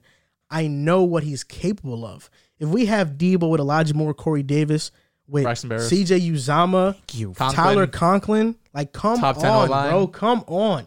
Zach is having a Pro Bowl level season. There's no doubt. Oh, also, by the way, I ordered us Zach Wilson is good T-shirts. Tough. Let's Yeah. go. Yeah, that's hard. That's I hard. ordered them. I they're- I don't know when they're coming. It said it already shipped. So it, by next football show, it should be here. Let's go. Zach Yeah, we're Wilson wearing is that. good. Yeah, We're in that as hell. I can't wait. I need the Braxton Berrios is good shirt. Facts. You are Braxton Berrios' number one fan. I'm not gonna lie. Braxton Berrios. There was actually someone on Twitter who was tweeting at the Jets, I think for 47 straight days about re-signing Braxton Berrios. So she Smart. might have you beat, but you might be number two.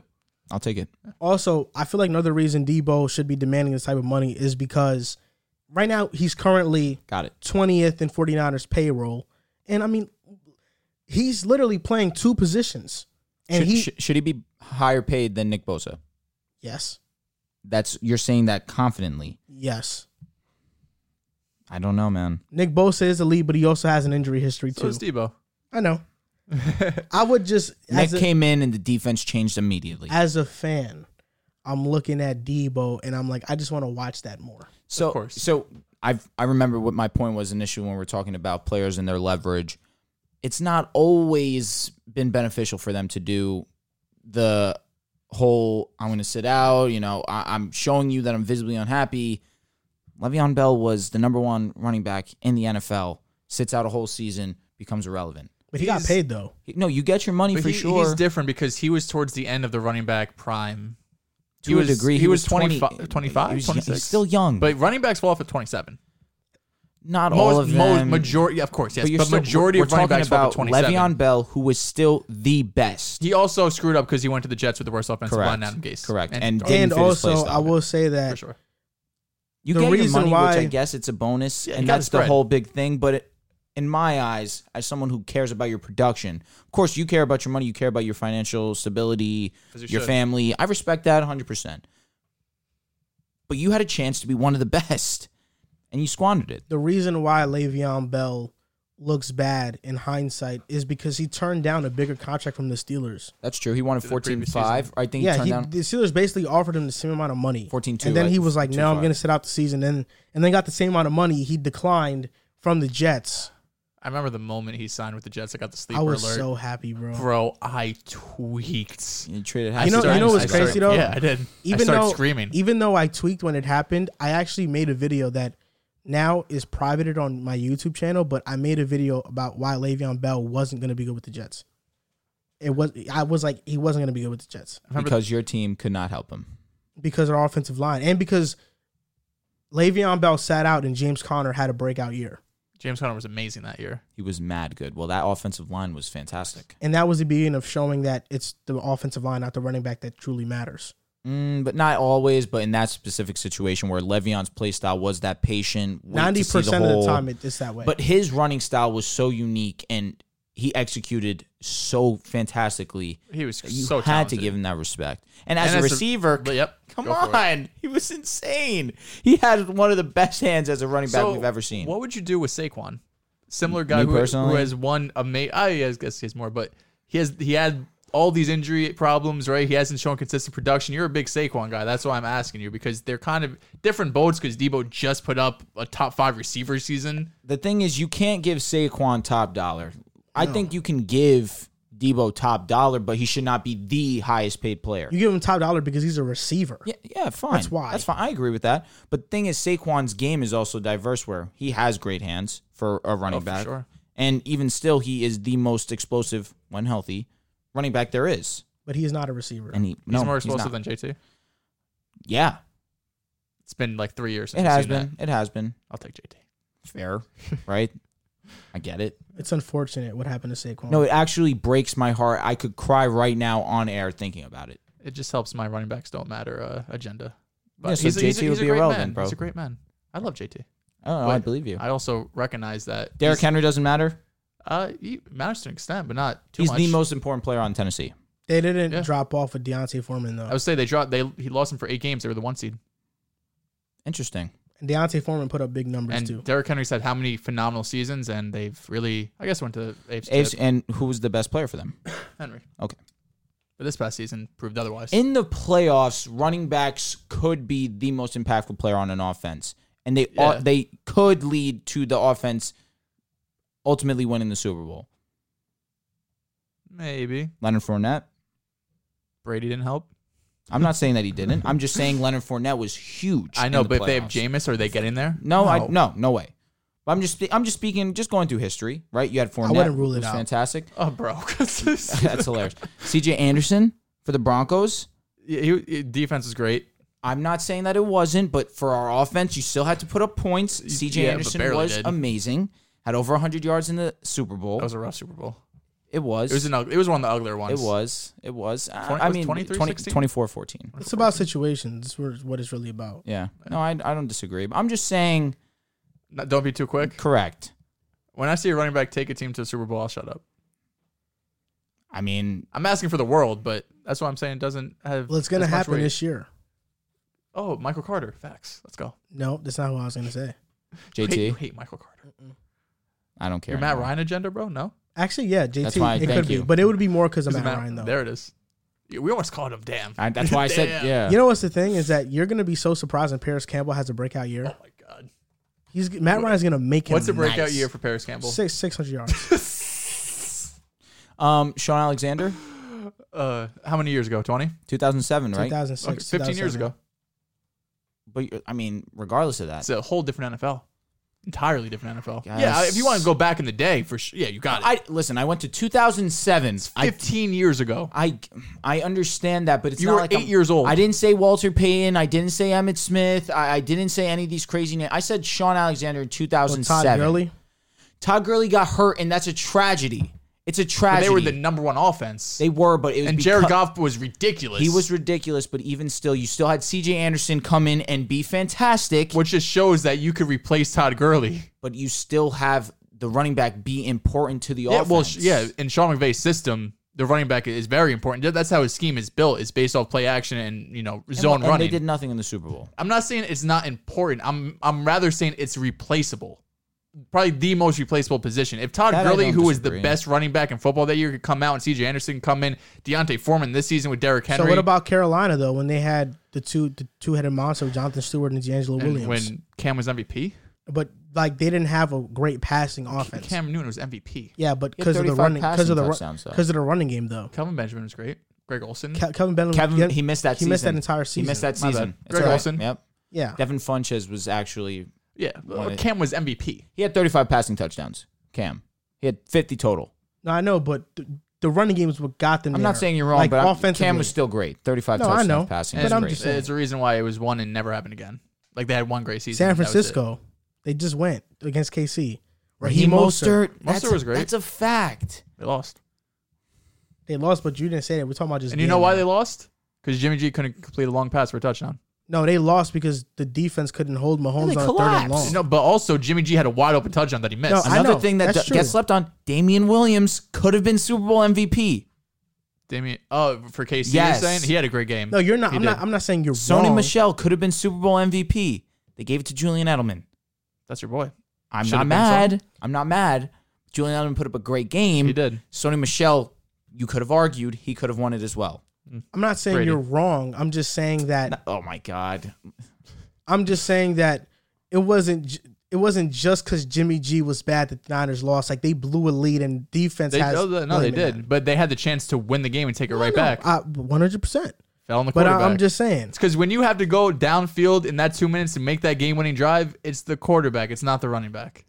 You're right. Marshawn Lynch, Super Bowl against the Pats. He basically did everything for them. He had a 40 Beats yard them to give them catch. one. Yes. Russell, had a Wil- 40-yard Russell Wilson catch was that pre- drive. was pretty good that year.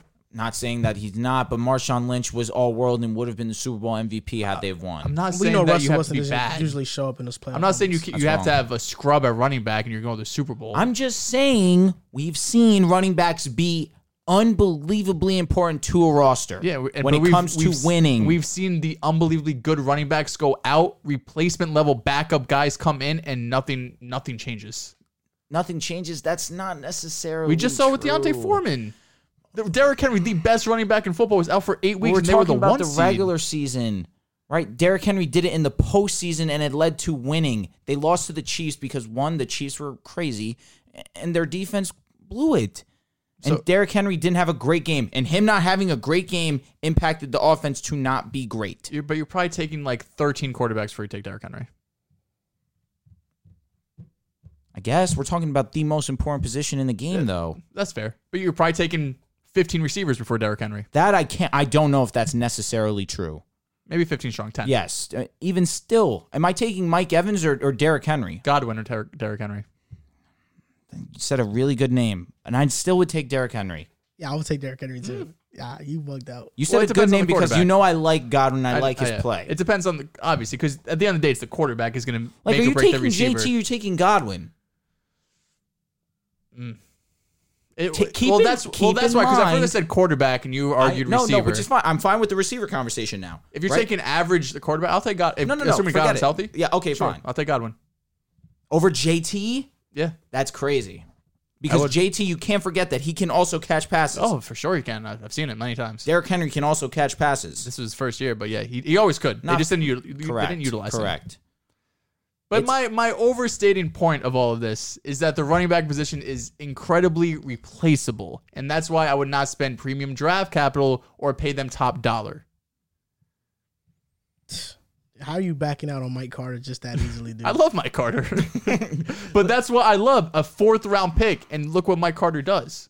He came in and he was automatically our so best you running wouldn't pay back. him eight million a year? If I have Zach Payne, paying him nothing, sure, but eight million a year is different. That's a you're probably the twelfth highest paid running back.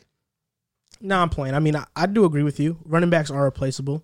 I don't necessarily disagree because we've look go through history. Yes, there's They been no, moments. they are And it's replaceable. also course. usually a lot of these teams that go to the Super Bowl But- on a high powered offenses, which is why the running backs are successful. I'm saying I don't disagree with your point. However, we can't just gloss over running backs like they don't have a direct impact on winning at times. Nah, I, I do know what you're saying, but a lot of the time is when's the time that there was a bad or average quarterback and the running back really carried them? I, you could say the Niners, but their defense was I guess. But phenomenal. the thing about that, the thing I don't like that argument because football is not a sport that's like that. when's the last time you've seen a team make the Super Bowl that doesn't at least have a top 15 rushing offense? Top 15 rushing offense. Like Bengals, Joe Mixon just had a thousand Yeah, yards rushing. Mixon was phenomenal. That's a good point. well, top 15. a team, I mean, a top team that, 15 's a, not te- that a team impressive. that makes a run that that far has to have a balanced attack. top 15 is most not that part. impressive. Top 15, I think, is impressive. Ugh, It is impressive. I don't know. If it- Like if you're the 13th best rushing attack, like you're probably a pass heavy offense still. You're right, but 13th is still pretty high.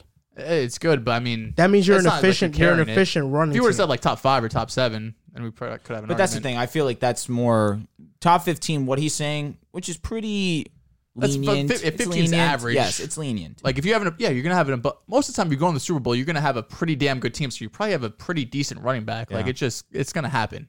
yeah, you just have an all around team. I mean, we haven't, we haven't. What you're saying, we haven't seen a quarterback just carry a, a- an entire roster to the Super Bowl. I don't know if that's necessarily Not, true. maybe not Ooh. the Super Bowl. Brady He didn't carry nothing. against the Eagle that year with the Eagles. That was a pretty bad team. You're right, but like Brady, for the most part, didn't carry. He always, he's always had top ten defenses But that year the defense wasn't Seahawks, great. Seahawks have had some bad teams that Russ has carried to playoffs and playoff to the playoffs, wins. not the Super Bowl. We're I know, talking about the I know Super Bowl. that. I'm just speaking out loud. Relax. Yeah, I mean, you you're trying to single out running backs because they didn't make it to the Super Bowl. I know. Quarterbacks are the same way. I'll say this: like like Philip Rivers never made it to carry the team to the Super Bowl. Peyton Peyton's fifty-five touchdown season. Yes, we look at Demarius, we look at Eric Decker, we look at the Not squad about that using they had. team. Peyton was the reason they were as great as they were. That course. defense was not that great. Peyton carried Yeah, you them had- you to had the Tebow Super the year Bowl. before. Correct. You guys won a playoff game. and That was it. Correct. You're just extremely limited. Payne Correct. didn't carry that team, bro. That team was an all around offensive juggernaut. Because of Peyton Manning. But Peyton Because, unlocked it. but because they had a lot of weapons too, though. Peyton unlocked it. Well, yeah, he's a great quarterback, but I mean, they had a lot not of just weapons. great. They had a lot of weapons. That wasn't enough respect No. for you. Um, especially when he's saying that he didn't carry them when he 100% did. He made Demarius Thomas, God rest his soul, a top three receiver in the NFL after being fringe, fringe. I'm being generous, top 15. You act like that's bad, though. I'm being generous too. Like, let's be real with Tebow. Was anyone even considering him a top 20 option? What was, what was his numbers his year in before? 2012, he had 1,400 yards and 10 touchdowns. That's with Peyton. Peyton, yeah. What was his? that was his first year with Payne. what was, what was he in 2011? What was his numbers? in 2011, 551 yards. damn. he played 11 games though. So then go look at Eric Decker. You're probably on a couple hundred yards, so he's, he's gonna he's gonna have under a thousand. Again, I was being generous. saying Eric Decker had 612 yards, eight touchdowns. They were a very rush heavy offense with Tebow, No obviously. doubt. Willie McGahee, legend. They didn't have a quarterback No, to Sean Marino. pass. I mean, N- But Willie McGahee actually was the guy in 2011. No, Sean. Shout Uh, out we, to we him. saw Eric Decker play well after paying though too. sure. No doubt. No doubt. Eric receiver. Decker was, I like I said, with Tebow, Eric Decker was better than Dar- Demarius Thomas. Peyton came in and took Demarius to heights that no one saw. But then Damaris also had a thousand yards with Trevor Simeon. Because Demarius was already solidified by then. I know. I'm just saying. I feel like he was still he would have still been a great receiver. It took, I mean, It was his third year. again, he had Peyton Manning. It- It only was going to benefit you. Like for example, like I feel like we look we're looking at the numbers too heavily here. I'm not. Look, I'm not even looking at numbers, right? I'm No, we just do- going off top of my we head. just called him out though. Like for example, I said that he's Demarius Thomas. He was going to be good once he was okay. done with for Peyton. example, for example though, Jerry Judy okay, has doesn't have the numbers to solidify to to basically make the case that of being a great receiver that you think he is. Correct. Even though you think he's a great receiver. Mm-hmm. Russell Wilson is probably going to make sure that Jerry Judy has a breakout season. for sure. you know, at least that's what we're expecting. And And, I'm going to say Russell Wilson bless Jerry Judy. although although you're going to say that, we still acknowledge he was probably a, a good receiver before that. He was a talented receiver before that. Yeah, but just needed a Wasn't quarterback that can solidified throw in the But NFL all you're though. telling me is that he just has a quarterback that can, that can throw catchable passes. Because Drew Lock has one of the most uncatchable pat like throwing rates. I'm not. di- I'm Of not any disagreeing by any means. so like if you- like, like if I put Jerry Judy with like a Matthew Stafford, Like he does this, he probably puts up great numbers. for sure. If I put him with a Matt Ryan, he puts But up again, great we're numbers. talking about the most important position in the quarterback. You're just having such a huge upgrade from Drew Lock to Russell Wilson. Of course. So you're gonna yeah, see like the Drew numbers Lock is what affected. like a bottom and, 40 and even quarterback? still, Sure. Jerry Judy put up 800 receiving yards his rookie season with Drew Lock. All right, so the, the, it's impressive. already is there. But even still, I'm acknowledging that Russell's going to take him to even better heights. like Judy can probably get a thousand yards with Ryan Fitzpatrick. Ryan Fitzpatrick is a very good answer because Ryan Fitzpatrick will blindly throw the ball to Look his best at Brandon receiver. Marshall. Brandon Eric Marshall had one Decker. of his best I years love ever. Fitzpatrick's game. Yeah, just not not in Miami. Oh no way!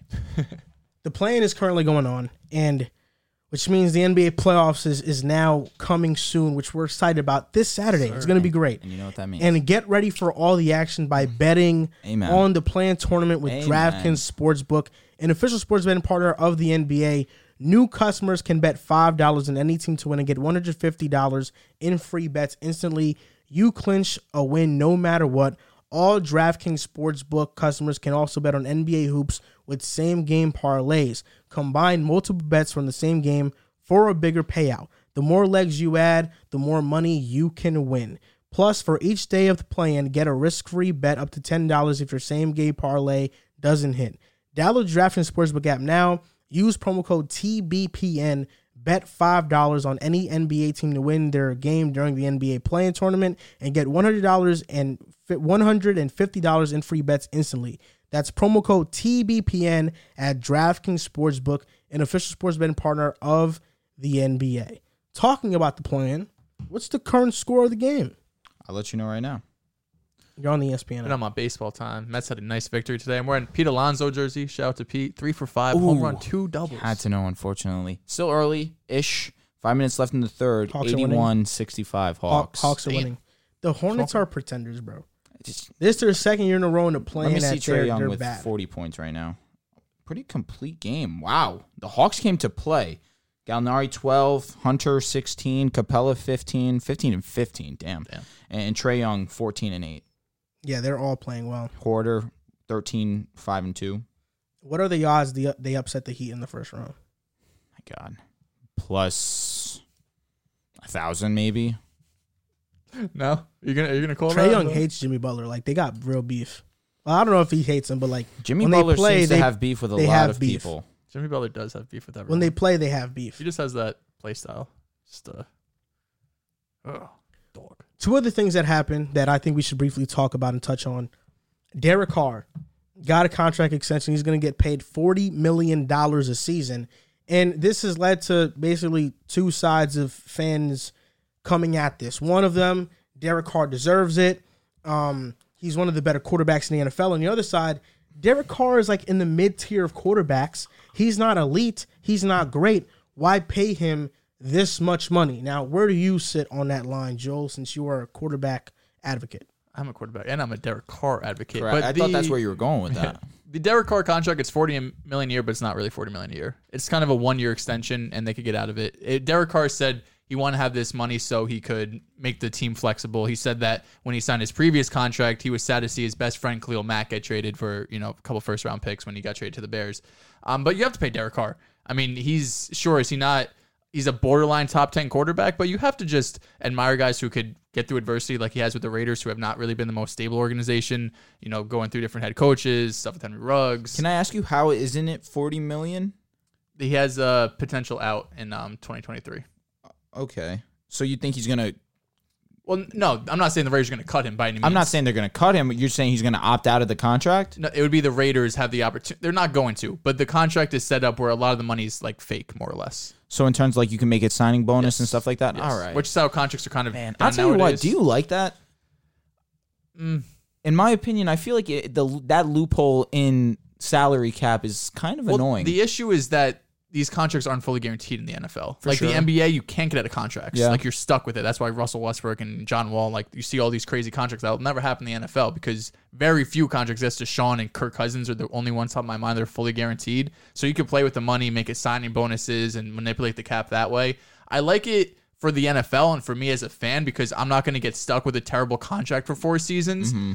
And it seems like the players don't really mi- like the players want fully guaranteed contracts, understand that, but they're always changing this to like signing bonuses and stuff. And I I've never really heard players complain about it. Mm-hmm. I feel like as long as they're getting their money, then it's cool with me. So I shouldn't hate on it for the fact that team like teams like the Saints that are supposed to be in some of the worst cap hell that there ever was, they're somehow finessing new players on their squad every single year. I don't mind it because it makes it's easier to rebuild and easier to become relevant. Okay. When you're when you have like two bad contracts in the NBA, you're screwed. but then I feel like then you can continue to to try and finesse a roster that you had success with over and over and over again. Cuz you can somehow finesse making the the money work by just Do you giving think these it's a, a bad thing to try running it back? No, I just mean that as- eventually you're supposed to put yourself in a position in the NFL, unless you're taking a, a pay cut like Tom Brady did, that you have your quarterback, you pay him an obscene amount of money. That basically skews your salary cap every single season, and inevitably you're stuck financially where you either hit in the draft but you really aren't in a position because you you paid this quarterback this top dollar so you're not really going to be garbage enough to get a really great draft pick you understand I do. I mean, listen, I I understand what you're saying, and I understand why you're saying it as well, because this just makes things worse for the Broncos, right? The the fact that they can manipulate the cap this way so they can have a better roster, you don't like it. They're your rivals, they're your in division. I understand, and they're a better team than you guys right now. It's as simple as that. Because that I can understand, I can understand your frustration. unbelievable I don't I don't know what you mean though about having an out because here on E ESPN it says it's a three year, one hundred twenty one point five million dollar contract that has a no trade clause and extends through the twenty twenty five season. Yes. yeah no it says if i'm on spot track it says that they have a potential out 2023 one year 25 million and it would be 5 million point six, 5.6 million I in could. debt I'll cap. try to find the tweet that I saw that maybe explains it better. For than I will. me, I feel like there's this thing that goes on when quarterbacks get paid that whenever somebody gets paid and gets this huge contract, everybody all of a sudden wants to come out the woodworks and say, "Oh, it's a horrible deal. Oh, why pay him this? He's not worth this. He's not worth that." For one, I always go back to these two things. That quarterback is probably better than you think.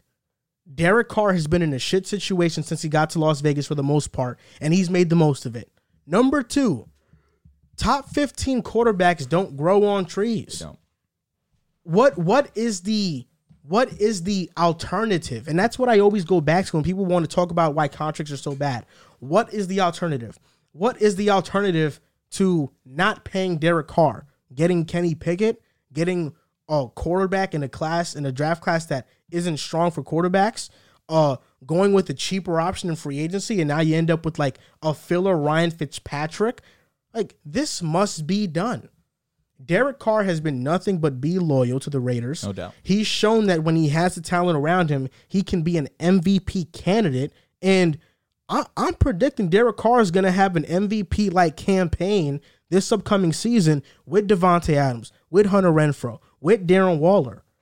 This happens every other year. A new quarterback is up for an extension, and they now become one of the higher paid quarterbacks in the NFL.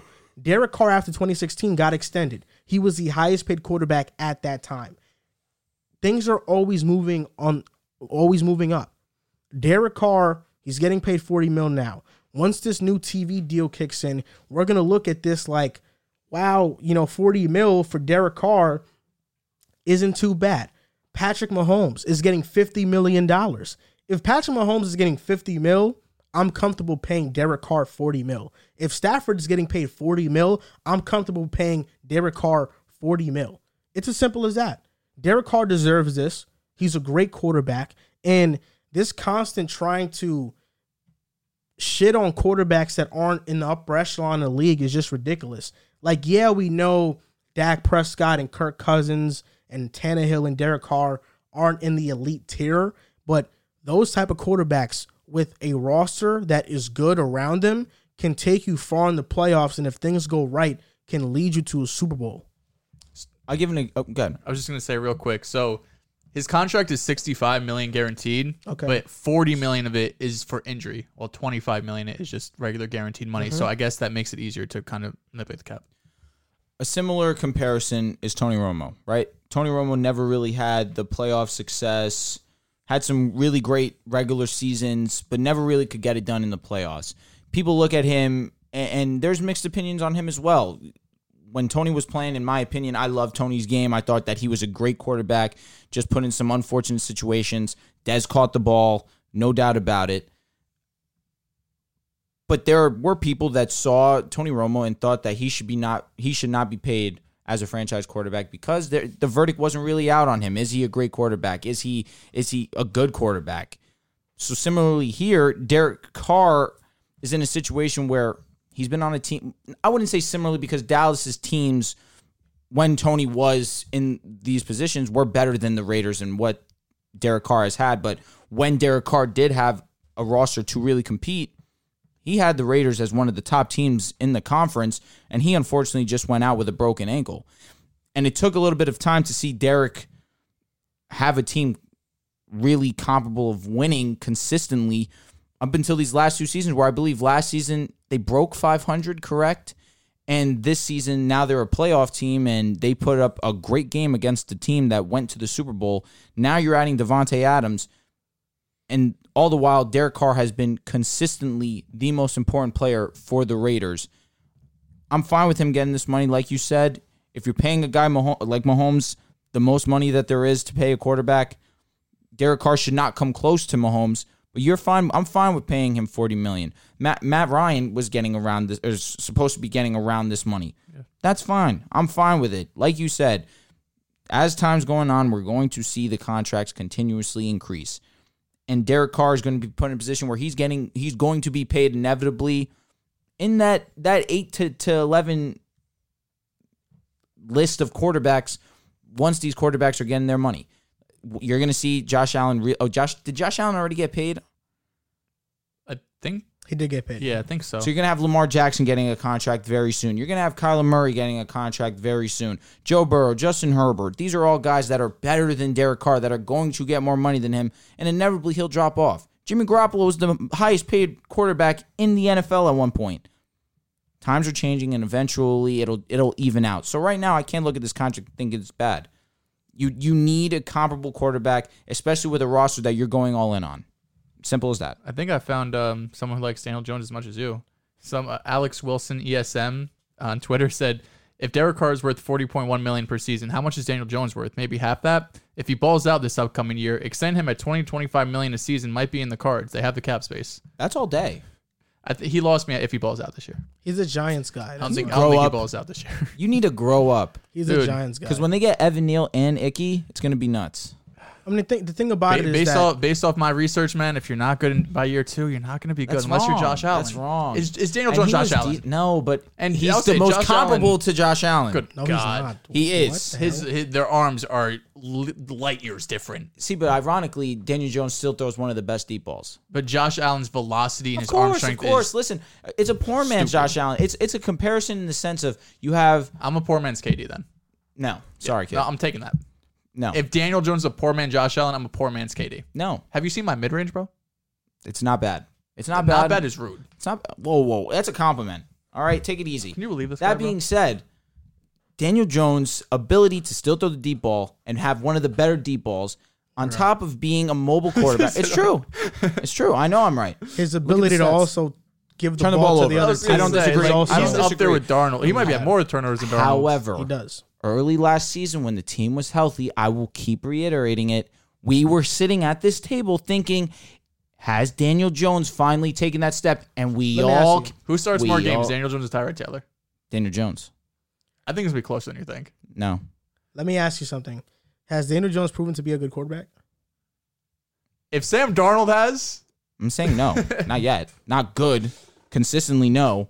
However, early this season, yes. When the team was healthy and he had his guys, he looked damn good. so did Darnold. Just to, to just stay on this, uh, though, Darnold had Derek, those three game stretch this year too. That's why I'm, I'm over the. He but, had- as a he had passer, moments. but as a passer, so Darnold, nah, not like Daniel. bro. Darnold was really good Not his like first Daniel. three games. And Daniel was very smart. So was Darnold. He barely No, had turnovers. no, His first no. bro, his first three games, Darnold was The phenomenal. talent he was playing was garbage. he did what he did. Okay, come on now. Who Daniel? Who they? Who Daniel? Yeah, who Daniel Jones off the played? top of my they head. played Washington. I know who ended they up were being terrible. They were they did end up being terrible early in the season. You still had to respect them. I Carolina. wanna He say- was Means that terrible. respect. Play, played us. Okay. Uh, they played the Saints, the Cowboys, and the Cowboys was when it all fell off. And the Saints ended up being a The- respectable yeah. team. No. The, for def- and the defensively, Giants for beat sure. them. for sure. Yeah. Defensively, they were for sure a good team. Daniel rushed for over hundred that game. Yeah. He's got wheels. He's got great straight line speed, but that's about it. He's got no. I mean, listen. ju- No. Come on. This Daniel Jones thing's ridiculous. No, it's not. It's not is. ridiculous. Josh Send It's us more kind of McDaniels. To, ridiculous to, to things. talk about Derek Carr, because I want to talk about good quarterbacks right now. Josh McDaniels was under the assumption Carr was going to get extended when he came to get this job. They wanted Derek Carr in New England before they drafted Mac Jones. So he understands Derek Carr's a great quarterback. He's his long term quarterback. And I can't wait for them to finish better than the Broncos this upcoming year. I'm It's sure. gonna You, I'm happen. sure you can't wait for it, it's going to happen. you bastard. You know it's going to happen. We're gonna be all right. The Broncos are gonna finish top of the division. Russell Wilson's going to be in MVP contention, and all will be right in the world. And I will be here thrilled every single Wednesday we do the show. something that happened before we started the show was that Baker Mayfield went on this podcast. I'm not sure what the name of the podcast was, but Baker basically said he feels disrespected. He feels like the organization lied to him. He feels as if real Cleveland fans and Browns fans uh, will appreciate what he did for the city because they know he truly gave it his all. And he doesn't know where he's going to play next. He has no idea. He has no clue at this point. Maybe it's Seattle, maybe it's not. You know, what what do you think about Baker Mayfield going on this podcast and saying these things and what do you just think about where he's at right now? we had a similar topic where Baker released a whole page. I- Was it two pages? I can't even It say. was two pages of phone notes, but a whole less, tweet less essentially words than saying, Kyler Murray. yes, it was like a goodbye to the city and a thank you to the city because he felt like his time with Cleveland was inevitably coming up. And, and that was just when rumors came out. But now it's official. Deshaun Watson's going to be the quarterback for the Cleveland Browns. And now he's on a podcast essentially saying that he feels disrespected. The organization handled it poorly. He was smack in the face, essentially. Play better. And things like this don't happen. That's kind of rude. I- He was he was hurt. He was hurt. he's just been the epitome of inconsistent quarterback. And I, I'm sorry, he Rich wa- Oh coming from Mr. Daniel Jones. Rich God, as come hell. on. I'd rather am Baker I than here? Daniel Am I here Jones. boast? Easily. And and, and let's really be real. not And close. is that saying something? Is that really saying something? It is. if You're you the think one who Baker said Mayfield's you'd pay good. Daniel Jones 20, 25 twenty mil. million, and, and Baker wants 30, 35. It's egregious. Did Baker say you want 30, 35? A- At least I, I- I'm assuming. Oh, okay. Come on, let's be If you real. what, think- what would he? What would he had asked for? I would guess. Oh, you're saying if he wanted extension from the Browns? Correct. 30, well, It's 35. different what he asked for compared to what he gets. But what would he get? 30, 35. Uh, I would think 25, 30. He went to the. He went to the playoffs. You just said he was terrible. I You just said don't he played bad. disagree. I am I wrong by saying that? Well, no, the playoff year he was great. Last year he was banged up. Playoff year he was he was really really, good. yes. He was And really his rookie really good. season. He Yeah. had two good years, two bad years. and unfortunately against the Chiefs without Patrick Mahomes Oh, couldn't will him hey, to I'm go not- over I'm not a bigger truther. I'm just saying he's had moments to really solidify himself as that Cleveland Brown starting quarterback for hit the rest of his career, and he squandered those moments. And this past season, yes, it was unfortunate. He had a bunch of injuries, one to his throwing shoulder that ultimately impacted his season negatively, as it did. But I, I, I'm tired of the the the the the whining, the moaning, like It's always something. is what it, you're it, saying. it really is. I said it with with Darnold. I'm gonna say it with Baker. Enough with talking into the microphone. Go to the field, practice, get better, work on your craft. The best way to shut people up is with actions. I can say everything I want to you, right? I could tell you that I'm gonna I'm gonna go, I'm gonna go home, I'm gonna go home, I'm gonna study, I'm gonna watch every single film of every single game. I could tell you that. But if I don't do it, what's the point? What what why did I just say that? I wasted my time. Essentially, enough of words. I want to see actions. It's simple as that. Go. Oh, I thought you had something to say. You threw No, that loud I want in you to there. go. I want you to, I want to hear what you want to say. What you got to say. Um, yeah, you were kind of rude. So you were a little rude to Baker. I I guess, but in the grand scheme of things, he, he- this is a guy that is just constantly his entire career been running his mouth, running his mouth, He running his does. mouth. Well, Joel, you you disagreed with me a few weeks ago when I said Baker was immature or has shown to, to be immature in his career, and you disagreed with me. Do you still feel that way? I'm curious. Because, I, I mean, this isn't the first time we've heard something like this from Baker. I still disagree with you. Like, I, I think he's had maturity issues, which stems throughout his career. And this is another one because he's in the spot right now, Baker, where he has to prove that he could be. Everyone knows he's a starting quarterback, but he wants to prove he could be a franchise quarterback. And he has the chance to go to Seattle with weapons, with DK, Lockett, Rashad Penny, who was great at the end of the season. He could go and prove that I could be a quarterback, maybe not for the next 10 years, but I could be more than capable to be your starting quarterback next three to four years while you try to find someone else.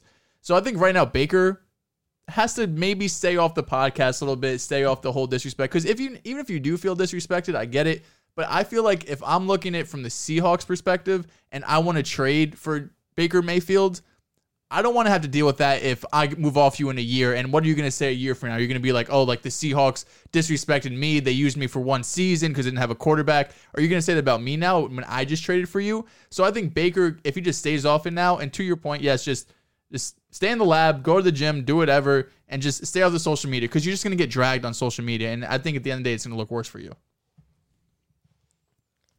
This anti Baker energy that comes from you two, I don't understand it. Because this has been a guy that has been nothing but an underdog his entire life. It's the number one overall His pick. entire Uh, career. The number one overall pick can't be an underdog. It's simple. He's an underdog. You it's can't simple as that. be a number one pick He's a and high- be an did he win the Heisman underdog. or was Yeah, it you can. finalist? You he was a can- finalist. finalist, yeah, because he walked on though. Did he? He might have He won. did, he He did walk did on. walk He Oh. won. He won because Oklahoma quarterbacks won back to back. Because Kyler won. and I'm pretty sure he won. He was a walk on. Baker Mayfield is an underdog. It's as simple as that. The Browns moving on from him was it ultimately the right decision, depending on how Deshaun Watson and this thing goes? Yes, yeah, it was. Without a doubt. Deshaun Watson is a better quarterback than Baker Mayfield. But I said it before and I say it again. The way they treated Baker Mayfield on his way out was disrespectful for somebody who brought a city their first playoff win in 20 years. Something Baker brought life to the city. He made Cleveland football relevant again. I have no problem with him going on a podcast and venting. I love that. I love that type of vulnerability from somebody who I feel like had just been scapegoated. Kyler Murray after the playoff game versus the Rams felt like was angry with the Cardinals because he was scapegoated. How does Baker Mayfield feel? This entire year battling through three to four injuries, still playing, not complaining, still playing. What he said on the podcast was facts. Four different head coaches. Hugh Jackson, Freddie Kitchens, three different head coaches. My bad. Mm-hmm. Three different head coaches, four different OCs throughout his tenure, or it might have been three or four. Baker is hasn't been in the most ideal situation since entering the league. You talk about quarterbacks that are good, Top quarter offensive line, Nick Chubb. Last year we went into the season saying that they have a top three Yeah, The roster. roster is ridiculous. We can't say this. Kevin Stefanski, yeah, with him, yes. Oh, and he had But coach of the year, The, that might help. the first two years, no, there wasn't an ideal situation. this is very easy. A- And I look at Tua Tungvailoa, a guy who you're saying pretty identically has been put in a situation where he has not had a a consistent offensive coordinator, not great weapons, put in a terrible situation. But here's the difference Tua doesn't say a word. He still continues to work on his game, he works on what he can control. I agree. I don't care about that. See, but that's so ironic. the I- reason the he has a reason why I point. He don't has a ca- point. the reason why I don't care about that is because Tua has not even in his first two seasons. Tua hasn't even had a season as good as Baker's rookie He was season. over 500 last season, and he missed time. Are any of Tua's first two seasons better than Baker's rookie season? Absolutely not. With Hell you could no. you could argue with Hell no, the they're situation not. that that Tua Nope. was in last season with the worst offensive line, bottom three rush offense. For him to do what he did was impressive, Yeah, he was in a Was worse it- spot than was it- Baker. easily. wasn't worst better spot. than Baker's rookie season. You you mentioned it before that quarterbacks that usually tend to be good show you quick. Baker showed everybody quick that he can be a good to great quarterback in the NFL. I'm not saying his great. se- his second year, Freddie Kitchens, it was he a regressed. disaster. He was a mess. regressed terribly. Freddie Ke- Kitchens. sucked. first Yeah, he year was- with no, Kevin, agreed, agreed. first year with Yep. Kevin Stefanski, Baker had a top twelve quarterback season. and that only started Undoubtedly. once Odell went down. We You're not can't say wrong. that that's not Un- wrong either. Well, this I feel like that might help his case. Then undoubt then this No? upcoming He, can't, he No. can't get along with his best wide receiver. especially when Odell leaves and goes to the Rams and becomes an instant impact player. then this past season he was injured. That's the only thing you can Baker have. Baker Mayfield, two out of the four seasons he's been in the NFL have been great. Two of 50%. them have been disappointments. This is What what, Baker's that gonna- what that tells me, what that tells me is that the two years that Baker hasn't been good, the coaching wasn't there. And then he was injured. When Baker has been healthy and he's been in a good situation, which every quarterback needs for the most part, he has been a top 15 quarterback. There's no doubt about it. You you talk about Baker's maturity. I feel like he handled things well on his way out to on his way out of Cleveland. It's unfortunate that the Colts and Matt Matt Ryan was available Don't you think there's a reason why he hasn't been traded yet? because there's no, no, one wants him. there's no team right now that I see definitively that needs a quarterback position. Seahawks would be a massive upgrade. The Saint, uh, the Falcons would be a massive upgrade. But the Seahawks understand we don't know what direction they're going. in. Carolina. without a doubt, they have We mutual don't. disinterest, bro. We don't understand. We don't understand what direction Seattle is going in. Are they rebuilding? Are they trading DK? That's why we don't know if, if they want to bring in the Baker because they are in this weird mode of if they're rebuilding or not. You look at the Giants, for example. They're still trying to figure out who Daniel Jones is. True. That's it. But there's no doubt Baker is a significant upgrade over for most teams. And the Sam Darnold thing in Carolina, I mean, that in itself, like just bringing in Baker to that situation, it just doesn't make sense. So there are a lot of situations right now that don't make sense. It's not that Baker's not a good quarterback; it just doesn't make sense. Baker would be a huge upgrade over Darnold. Do you think that the Panthers said to Baker that we don't want you, and then Baker was like, "Yeah, I don't want to play for I, you." I really either." think so. Like I dead ass think that's how it went. when did this Baker Mayfield? if Baker defense Mayfield come goes from? Like, to the Giants, he's the second best quarterback in that division behind Dak. Jalen Mm. Hurts would probably be better than him. Carson No, Wentz, he's Carson not. Wentz would be better than him. So he'd be At their best, Baker's so better he'd than probably be Carson. the worst. Baker's better than Jalen Hurts. I don't know why y'all, you guys think I'll take Hurts is Jalen better. Hurts. I would take Jalen Jalen Hurts is not better than Baker I'll take Mayfield. Jalen Hurts. He's not better than Baker Mayfield. He's not. because at least he's great at something. Yeah, he's a great rusher, great leader, handsome. What's Why? Baker great at? He's good at a lot of things. So uh, fine. I like that. So he's not great at anything. So you'd rather have a quarterback who who can who's a mediocre passer. who offers me at least great leadership, like you mentioned, great running abilities. and progressing as a passer. This is his first year starting. When I have Baker Mayfield, who has yet to show me that he is great at anything. I think Baker Mayfield's a very very good leader. It's infectious. You might be the only person in America. It's infectious. Infectious. It is. It is. And you, you this anti Baker slant that you guys are taking, I'm kind of dis- disappointed. There's nothing to be disappointed I'm in. disappointed in you guys. I'm on the right quite side frankly. of history, unfortunately for you. What, what am I supposed to do with a guy who's been good two years, bad two years? He's probably an average quarterback. That's an upgrade over a lot of teams. Again, we went into last season saying that the Browns were going to be one of the best, if not the best team in the AFC. And also, if he's an upgrade over s- all these guys, why hasn't anyone traded for him? If he's an upgrade over a lot of teams, don't you want to get better at quarterback? He's on a basically one year deal. one, I think the contract. A lot of teams don't want to eat up the salary. The It's Browns not- are it's gonna not the, huge- the it's not a Browns are huge gonna hit. the Browns are gonna have to eat up most of that. And I think But if we'll, you're- if we'll you're a see bro- we'll see more traction after the draft. Why would the Browns have to take on so much of that salary? if Baker's good quarterback. Wouldn't teams want Baker to be their starting quarterback if he's good?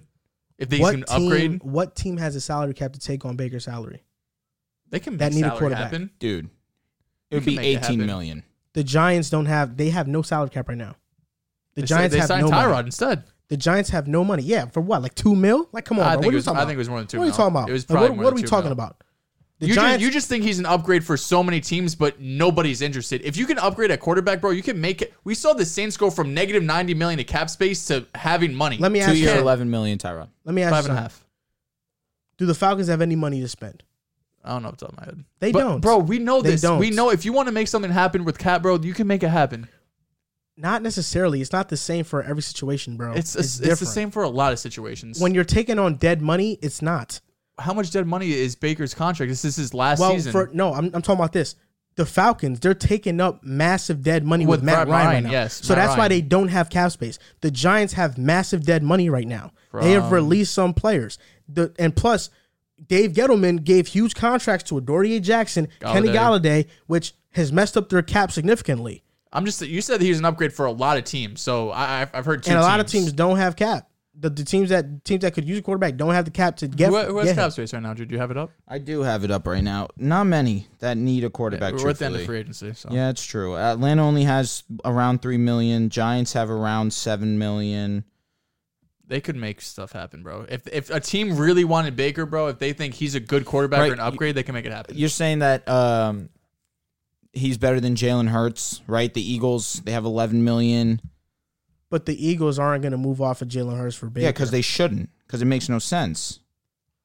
I just think you're overrating Baker. It doesn't make sense because Baker's not a marginally better quarterback than Baker. Where does Hurts. where does Baker rank? The eighth, seventeenth best at quarterback. his best, he's a top 15 quarterback. Right? The We're not command, saying the that his Commanders best. probably could have traded for for Baker Mayfield. He He, wasn't available at the time. was available. No, he's he al- he's been wasn't. available this Carson, whole offseason. Carson, bro, Carson Wentz was the first guy traded.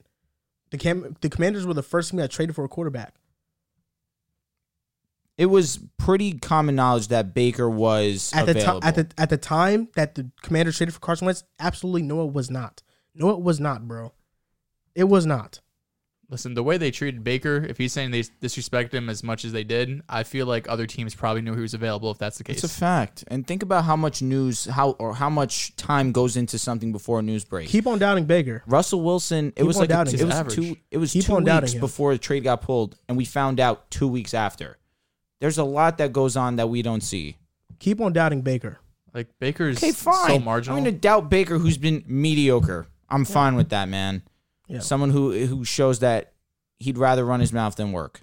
Okay. he's getting disrespectful. And I'm he'll just he'll, not he'll defending him. he still does that and is still better than Tua. It's not even close. No, I know it's not close. no, it's wrong completely. Mm, I don't think so. I think Tua is not a good quarterback. That's all right, man. And when Tua has an unbelievable season this year, you're going to be sick. A season that won't be better than anything Baker's done yet. You hope, he could put up Baker's numbers. Mm, mm. no doubt. What, what's Basically- Baker's best number? Twenty-seven touchdowns, thir four thousand yards, something like that. 27 touchdowns, maybe 13 picks, I believe. Yeah, you don't think Tua could do that? This offense, Mm, I Daniel, have huge doubts. 20, This 26 offensive line- touchdowns, 8 picks. and how many yards? Four K, a little under. 35, never 3,500. never thrown for 4,000. Tua could do that without a doubt. I don't know if Like- Tua can throw 4,000. Like, like that's it's a good line, especially touchdown interception ratio, but it's not moving the needle a ton.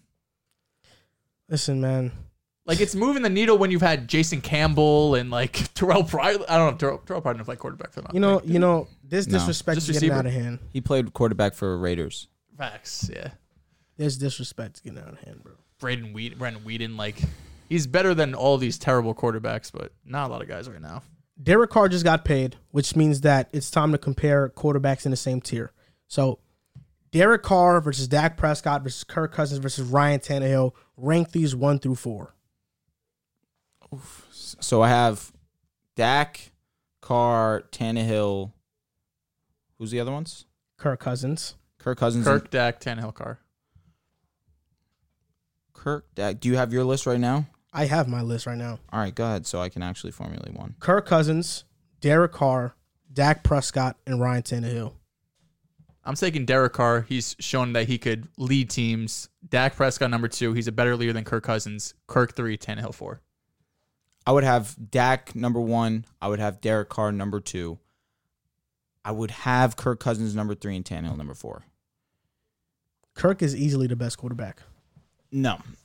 Uh, but I will say Kirk is definitely one of the more underappreciated good quarterbacks for sure. Why do you, what makes Dak better than Kirk Cousins? In my opinion, I believe that he's a little bit more smarter. He's a better leader. He's a better leader. Passing wise, it's close. Kirk Cousins is a really great passer, especially this season that he just he just just displayed. Excuse me, but he also has the benefit of Adam Thielen, Jettas, And one of the worst offensive lines, the benefit of that too. no doubt. Yeah, but this, don't don't count that out. I'm not saying that that's necessarily wrong, but this season definitely took strides in their offensive line. Darisaw definitely helped seal things up. They were a bottom 25 unit. the strides is going from 31 to But that's 26. still strides. But But it's one of the worst offensive lines in the NFL. it's not great. I'm not saying you're I wrong. mean, Dak put up basically the same numbers, a little bit better than Kirk this past season. Yeah, with significantly more help, especially on that offensive line. significant. That's it. Significant. And that's it. And that um, offensive line makes it significant. That's not necessarily true. Kirk has better weapons. He does easily. All Easily. around? No, Easy. absolutely not. Easy. Easy. CeeDee Lamb, Amari Cooper, Nope. Michael Gallup. Nope. Don't Dal- say it. You- Dalton you, Schultz. can say it as emphatically Offensive as you line? want. You can say No. it with as much energy as you want. It is Like not Kirk better has than a Jettis, top three Thielen, wide receiver. Dalvin Cook. I- It's not. It's not Dalvin that. Cook is significantly better than Zeke. He is unfortunately He is. He's also more injured than Zeke. not necessarily. How many? I would say He had Dalvin over. played. He, he had clean over a thousand yards this yeah. season. Dalvin All might I'm miss saying two is that games. all around their help, when you include the offensive line and the tight end position, which is huge, Dak ha- Dak has more help Conklin was and has really good had for them last and season. has had Dak- more help. Yeah, Conklin was really good. for Dalton them. Schultz is better. Schultz wa- Schultz Tyler put up a better Conklin, year, Ty- yes, Tyler but- Conklin came out of nowhere. I And just want Schultz you to know came that. out of nowhere also. Not necessarily. because Irv Smith got hurt. That's why. Yeah, but also this was like his first real productive year. Similar to Schultz. Five hundred yards though was productive for him. This was Schultz's breakout year. Dalton Schultz actually had like what 700, 800 yards receiving.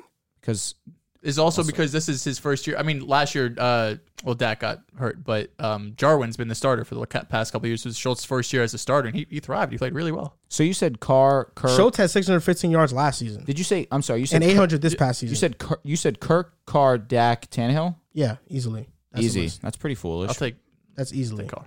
Take Carr one. I I don't hate it. I understand the logic behind it, but I just feel like Dak's abilities just are a little bit better than these guys. Dak is the most overrated quarterback in the NFL.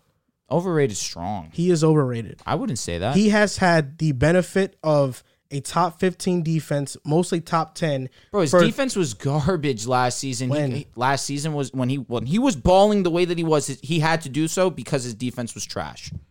You, you serious? Last season, not this pre, not this season that we just had. The season before. You mean last season where he played four games? and when he was putting up astronomical numbers. Yeah.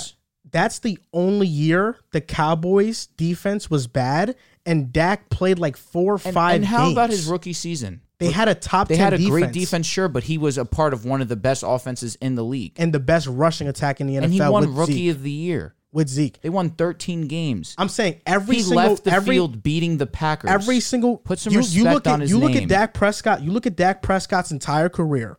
2020 he got hurt. He played what, 4 or 5 games?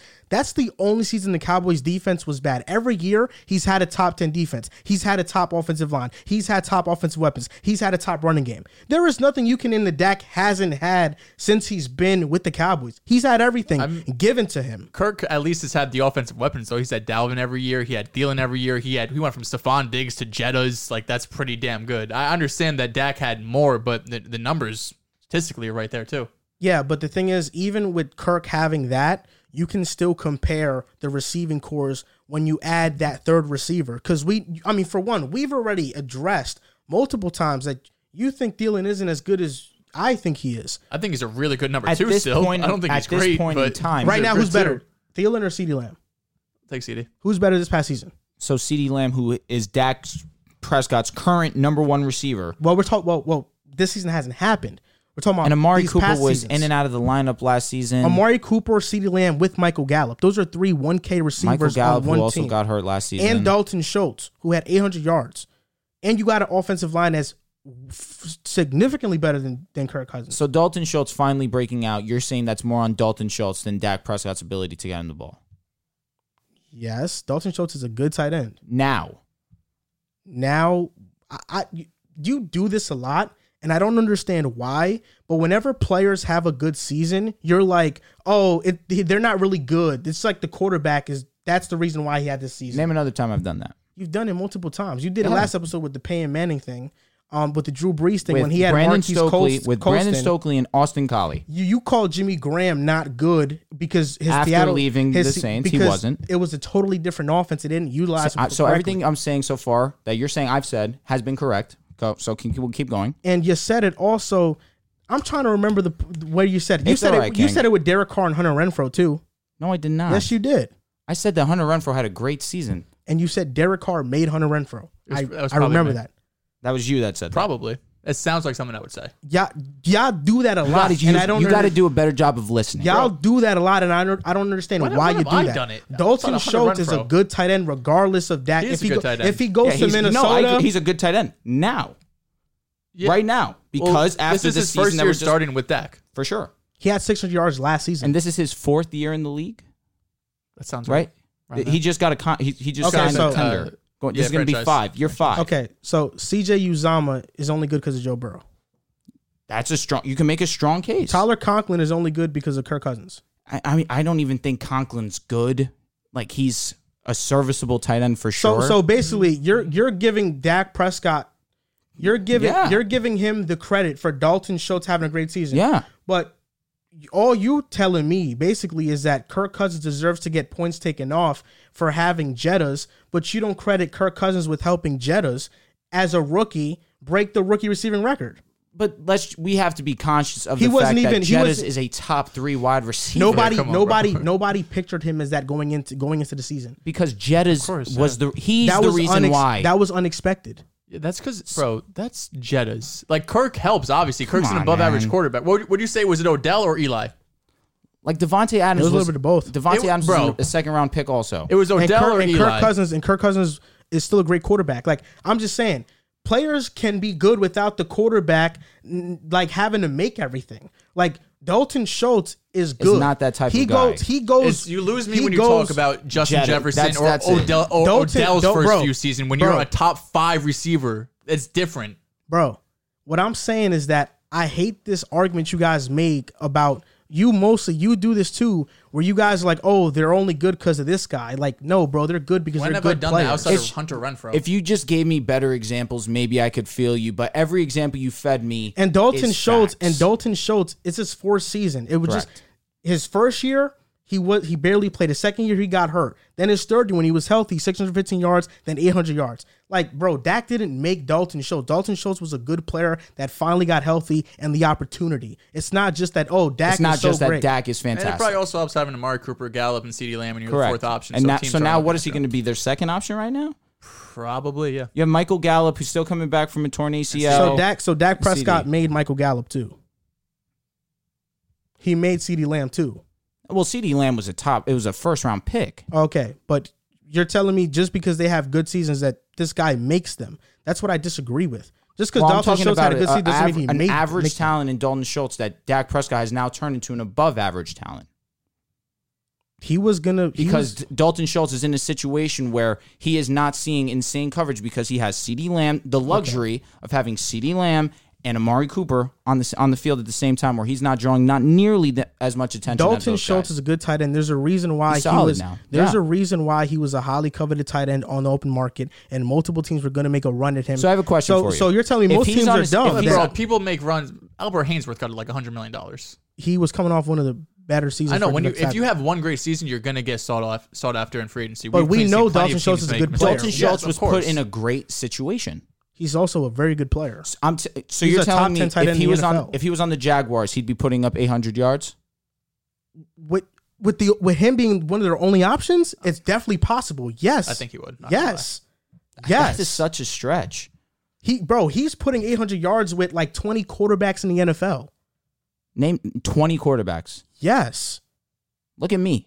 yes. 20 quarterbacks? 20 quarterbacks. All right, which He- quarterback? He's doing it for one. Well. Do I even have to go through the top 10 quarterbacks in the NFL? No. Every quarterback better than Dak Prescott, he's putting up those numbers because with. Dak is fringe. Ten, he's probably that 11 to to 13. Yeah, these are all Is these he- guys. right. yeah, Is he 10 not to doing 13. that with Carson Wentz? 800 yard. Probably not. Carson Wentz, a guy who's thrown to Zach Ertz and Dallas Goddard. Goddard, who's who's they've had great seasons Ertz, with. okay, let's take it easy because Goddard is better than Dalton Schultz. We're looking at Ertz, who is better than Dalton Schultz. Okay, but we've seen Primaries, Carson for Carson Wentz loves tight ends, bro. Like we've seen them have great seasons with with okay, him. in this past season, Carson- who was Carson his- Wentz- Mo Alley Mo Alley Cox, Cox. right? And, and what did he That's really Mo do? Cox. I, I don't disagree. Dalton Schultz. left. His number 300 two, his number two option was less than 400 yards this he season. had 316 yards and four touchdowns. Mo Ali Cox, but Mo Ali Cox is a blocking tight end, and they interchange their tight ends. It's Mo Ali Cox and then Jack Doyle. Like they have interchange. It's interchangeable. Is he having 800 yards with Baker Mayfield? Nah. It's possible. Absolutely not. It's Austin, he didn't do it with possible. Austin Hooper. It's possible, but Austin Hooper, the, o- the like we have to stop. We have to look at the offensive system too. Austin systems are different. I know, Everything no, I now know is what just- you're, I know what you're saying. But for example, like but you're taking the offensive system out of him. We're just naming quarterbacks. I'm naming quarterbacks, but you may na- you name Baker Mayfield. He's doing it with Carson Wentz. He's doing it with Derek I Carr. don't think so. He's He doing it with could. Derek Carr. He could. He's doing it with Der- Kirk Cousins. He's doing it with Matt Ryan. Like there's no doubt about it, he's doing it with Matt Ryan. He's doing it. You think he's doing it with Tua? Gasecki just had a pretty good year. did They're, just they're- have I a really think they're good- similar, yeah. Gasecki and, and Schultz. I don't. I don't disagree. I probably think Gasicki's a little bit better than Dalton Schultz. not going to fight you, really, Yeah. but they're in the same tier. Is he not doing it with Tyler Higby? I mean, he's not doing it with Jared Goff. No, Tyler Higby had 734 yards with Jared Goff, and Tyler Higby wasn't even like one of the main options on the with Sean McVay as his head coach. team. Okay, but offensive system In a matters. system where he had Robert Woods, Cooper Cup, Todd Gurley.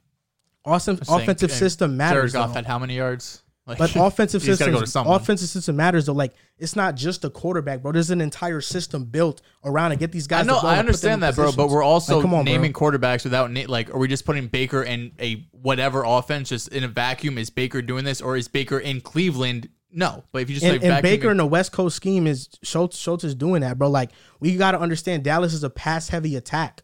Like their numbers are gonna be inflated because it's a pass heavy attack.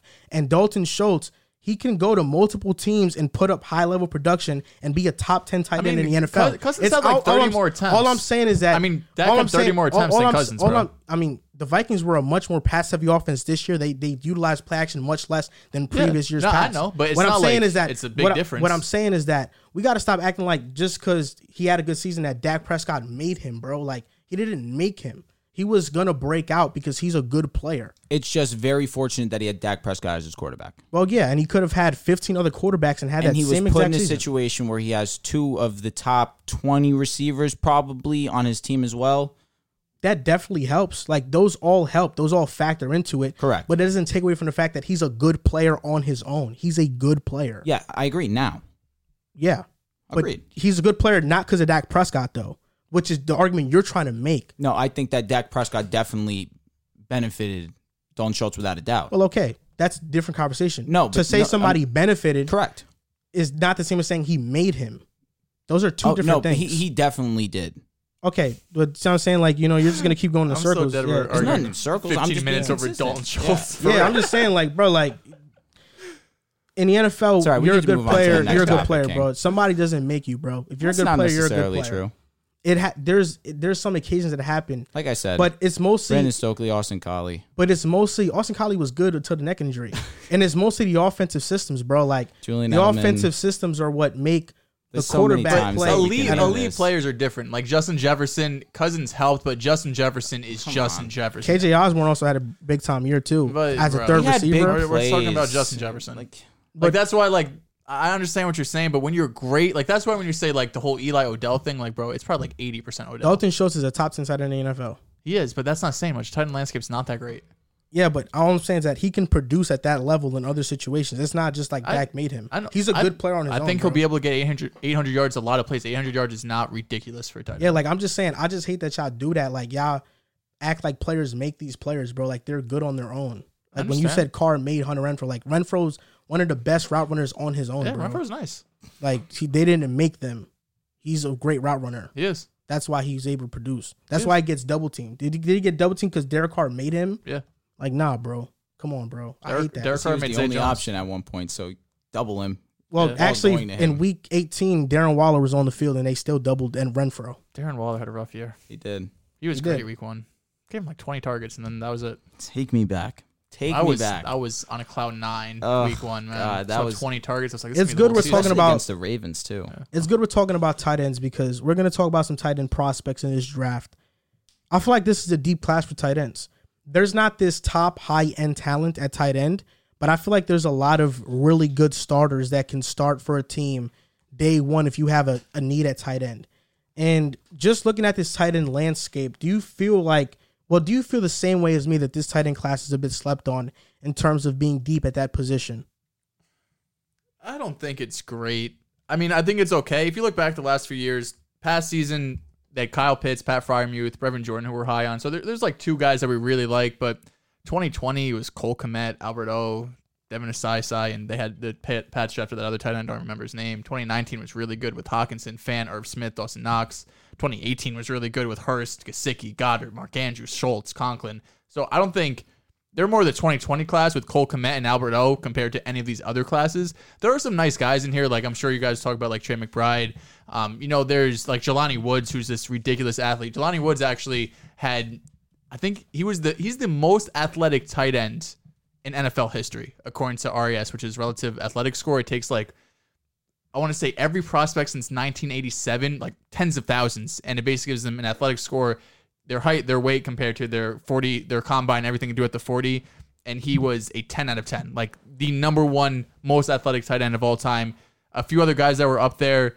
Uh, Jordan Cameron from the 2011 class was a 9.98. Gasicki was a 9.97. Luke Wilson was a 9.94, and Greg Olson 9.46. So there is a bit of correlation there with athleticism in terms of RAS score compared to you know doing it on the field. In terms of him as a prospect, we'll see. I mean, he is 6'7, 250, ran a 4'6. So, like, the athleticism is there. His tight end production's not the best. He's not a great blocker. His route tree isn't developed. He's dealt with some drops, but athletically, he's really good. So, I, I think overall, the tight end class, like, this is going to have probably one to two starters in it. I don't see a lot of guys like we saw. I, I went back and when I saw that 2018 class, I didn't even, I was, I didn't remember it being that good. Um, there'll be a couple guys in there. I think probably two, maybe three drafted in rounds two or three. But overall, I don't really see this as a strong tight end class. I don't necessarily disagree. You have McBride, you have Rucker, right? Chris Sims has him as his number one tight end on the I'm board. surprised. One that I'm looking at i- is Charlie Kohler, solely for the fact that Iowa State has been great at producing tight end talent, and he just has the physical intangibles to be a solid tight end. 6'6, 252 pounds. One thing that is halting me from really saying that he could be that next level talent is that he does struggle with blocking, but he has really good hands, hands excuse me, put up a solid season, 756 yards, six touchdowns. Decent in the season, was first team, uh, all Big 12 and and these are only the the three guys, but I'm looking at, at Kohler solely for the fact that Iowa State has done a decent job of producing tight ends. You had Kittle come from Iowa State, you had Noah Fant come from Iowa State, and these were two highly touted prospects. Question: Did Hawkinson go to Iowa State? I think so. I'm shook. I'm pretty sure it was Hawkinson and Fant the same year. That's why the Broncos traded back. University of Iowa. University of Iowa. So that's really the only reason why I'm looking at Kohler. And, and on top of his physical intangibles, he has the the build, the stock to be a solid tight end. Just needs to work on blocking. I think this is a very deep tight end class. There's not a top end guy. Like there's not a Hawkinson or Fant or a um It's Kyle Pitts. Like there's OJ not Howard, there's one not of those. He was first round. there's not a top end tight end in this draft class, but there's a bunch of guys like Is there a Fryermuth? yeah, there is. There's a Fry I don't move. even think there's a Friday. There's a Dalton Schultz in his class, I and don't I think think there's there's Dalton Schultz in this multiple class. players Fryermuth is nice. Yeah, both of those guys can be top ten tight ends. like Trey McBride. In my opinion, I don't like. For me, I have my tight end rankings. I think Dulcich is one. He's somebody who's really popped out to me. Two is Isaiah UCLA, Likely. right? Dolce? Um, yeah, Isaiah Likely, Coastal Carolina, Trey McBride is three, Ruckert is four, five is Charlie Kohler. For me, Mc, I'll just go through one through five. Dosage for me, 6'4", 250 pounds. You can see that he has great burst for a tight end. I was watching UCLA film. He pops off the screen when you see him run. My question with him is like, how polished is his route running really? Excuse me. And in blocking, he's not the greatest blocker, but I feel like even now we're moving away from tight ends being utilized as heavily as in the run game. True. And there's different packages being thrown, so you can have a blocking tight end out there. Then you can have a guy like Dosage come out and you know be in the slot and not have to have that big of a res- responsibility. Dosage to me is really good. 42 receptions, 700 yards this past season with UCLA, five touchdowns. He to me, like as a pass catcher, reminds me a lot of Hawkinson. I think he has really good ability with the ball in his hands after the catch. Okay. Like he's really good. He has really great speed. Isaiah likely is a bit tricky because he's you, he's 6'4", 240, but he looks slimmer. He looks like a wide receiver. He's the most athletic tight end in this draft class by far. I think Richelani? yeah. Oh. He's he's faster than him. He's a more polished route runner. Isaiah Likely is Richelani ran a four six at six seven. Isaiah, but Isaiah Likely is faster than him. I guarantee that. what uh, what likely run? Likely ran. I could check. I but just on the game tape I've seen, he's faster than Well, uh, Jelani Woods. I mean, weight adjusted, Jelani's going to have him beat by a ton. yeah, but I mean that's like what you're talking about. Just speed for speed. Like who's faster? Like Isaiah Likely's faster, but he's also smaller and he looks like a receiver. He doesn't look like a tight end, which is why in my opinion, No. in my opinion, I feel like Isaiah likely has to put on some weight. He has to add like 10, 15 more pounds so he can transition to being a tight end fully. But the athletic ability is there, and if he does add weight and keeps the same athleticism, he can be a very good pass catcher. I view him as like a a Trey Burton, where Okay. he can be a pr- Sure, he had a pretty good year. productive tight end A four eight. for eight. Isaiah Likely. I don't believe that time. I You're really big- don't. That was big- at his pro day. You're I a big, really uh, don't you're a believe big that. game speed guy, so you must love Traylon Burks. Traylon Brooks is. What, He had 22 miles per hour. They've been the fastest run in the entire NFL last year. I don't know. Traylon Brooks, I wasn't that high on when I watched him. He's like he's still like he's not as high as I was on other receivers. Mm-hmm. I like Traylon, but So he this does was, look slow. This to was me. March twenty first, twenty twenty. Weighed in at two hundred thirty eight pounds, four eight.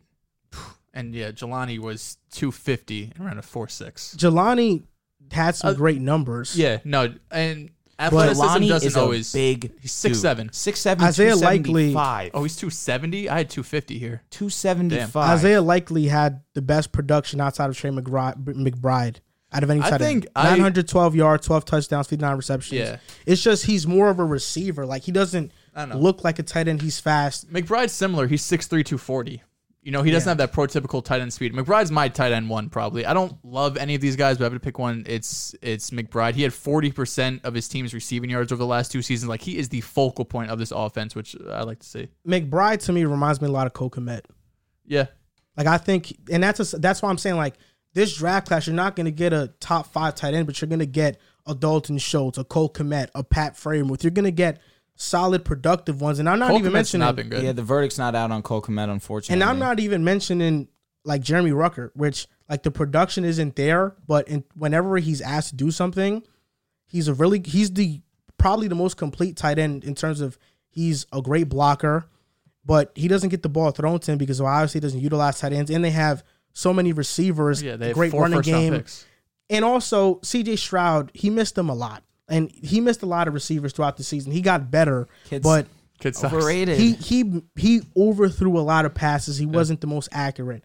But Jeremy Rucker could very well be like the best tight end that we didn't see coming just because Ohio State limited him so much. These guys have potential, but I don't think many of them are going to impact state one.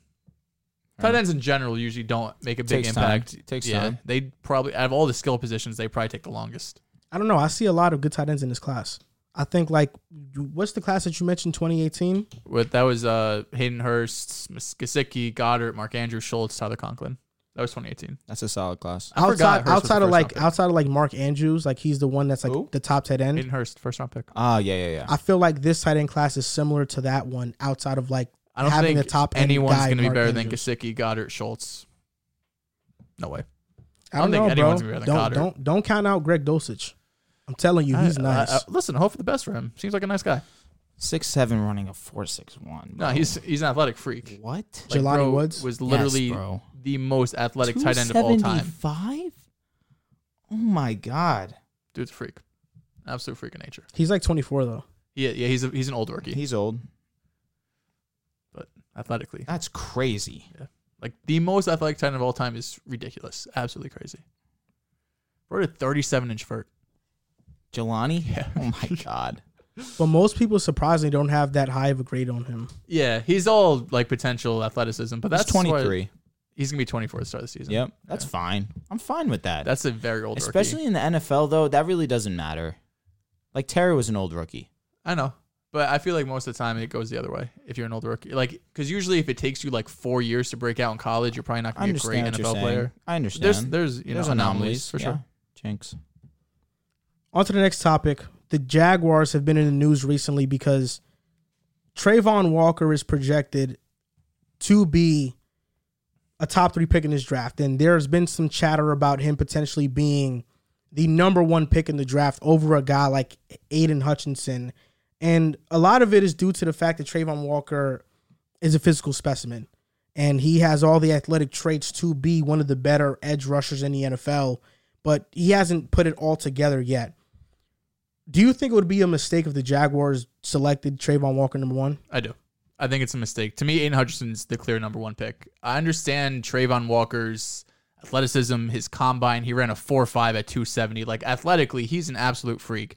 But let's not sit here and pretend like Aiden Hutchinson isn't also a physical freak. no doubt. He was in the 99th percentile when it comes to three cone, which is arguably the most important combine combine drill you could do as a defensive end. Someone that- being able to show that you could bend and you know get around defenders. He was the 99th percentile.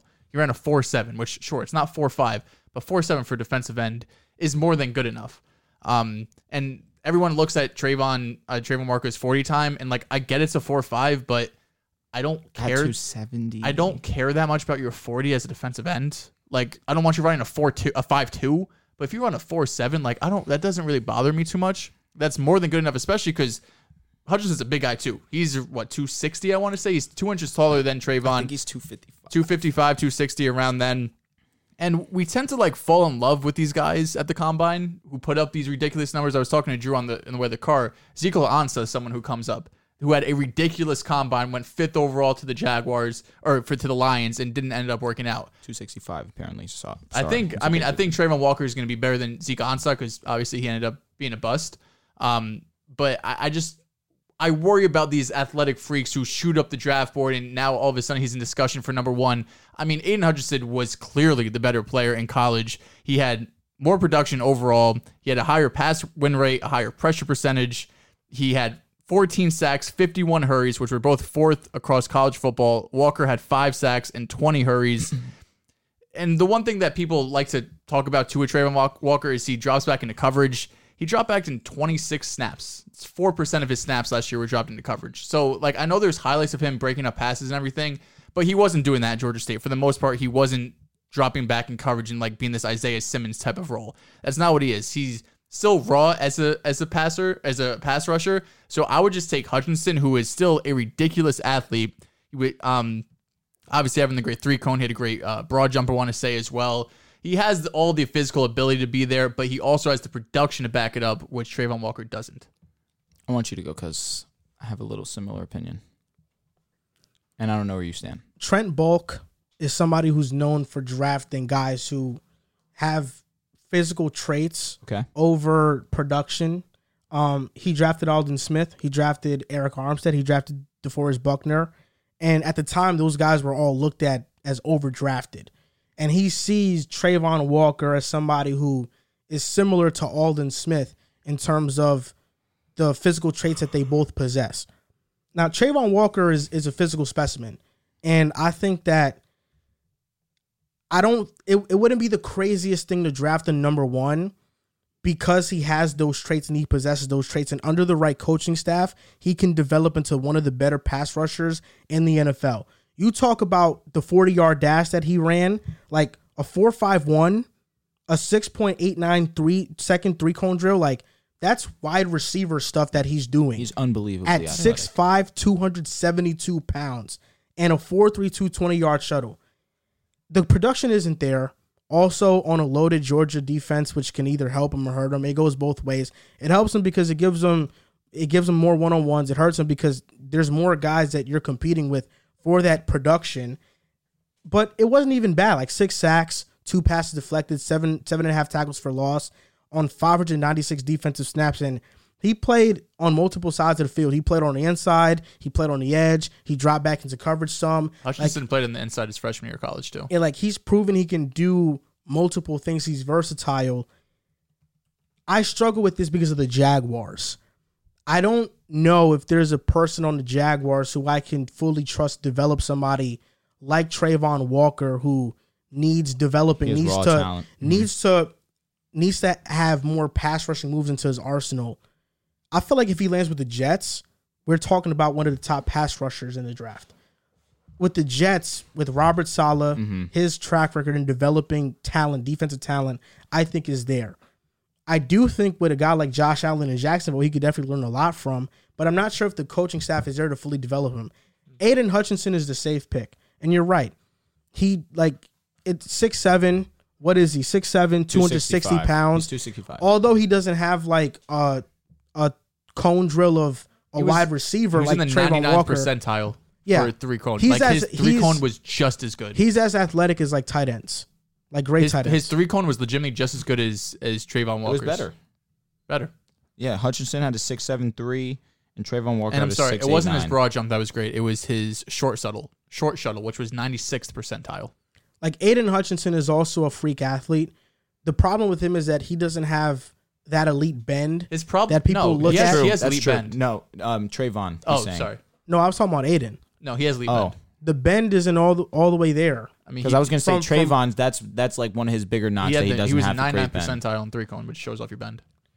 I mean, most of the draft analysts are talking about his bend not being the best. It's not as what I'm talking about when I'm talking about that is like it's not as as, as elite as guys that came out before him. Well, yeah, no. If you Like it's compare him not to the Chase Bosa's, Young, it's not agreed. Bosa, Yes. it's not Yes. TJ 100%. Watt level, JJ Watt level. He doesn't agree. have that level bend, He doesn't. which is why people question if he can be an elite pass rusher in the NFL. it, J- Trayvon just had the four five forty, and that's what everyone's going to look at. But if you look at Hutchinson's numbers across the board, he is he stacks up just about in everything when it comes to walkers. So can I ask you guys? Is this draft class weak?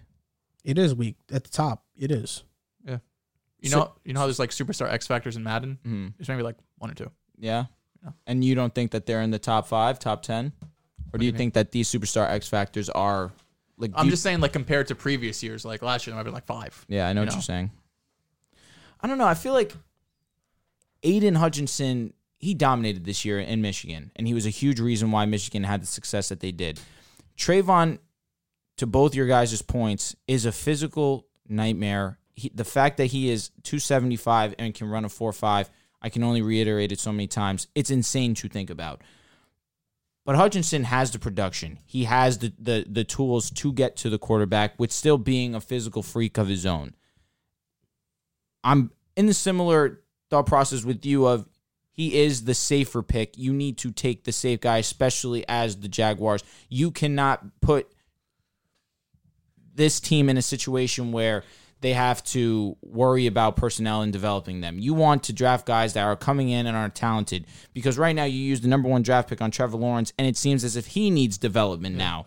You you can't have another number one overall pick that's not going to be 100% soundproof. I don't think the safe pick's not a problem. It's just a number one overall pick who's a project is more the issue. Like if you want to go Definitely. go with a guy who has the high upside, but at least he's like has some production. Like Trayvon has some, but he's he's probably one of the biggest projects at number one that we've seen in recent memory. Mm-hmm. You know that that's the bigger issue I have with Walker because I still think he should be a top ten pick without a doubt. Like he has physical tools. Someone's gonna take it's a chance. looking at like him. a lock that he's guaranteed a top 10 I mean, pick. he's E yeah, ESPN analytics said like top three, 99% chance he goes in the top three. yeah.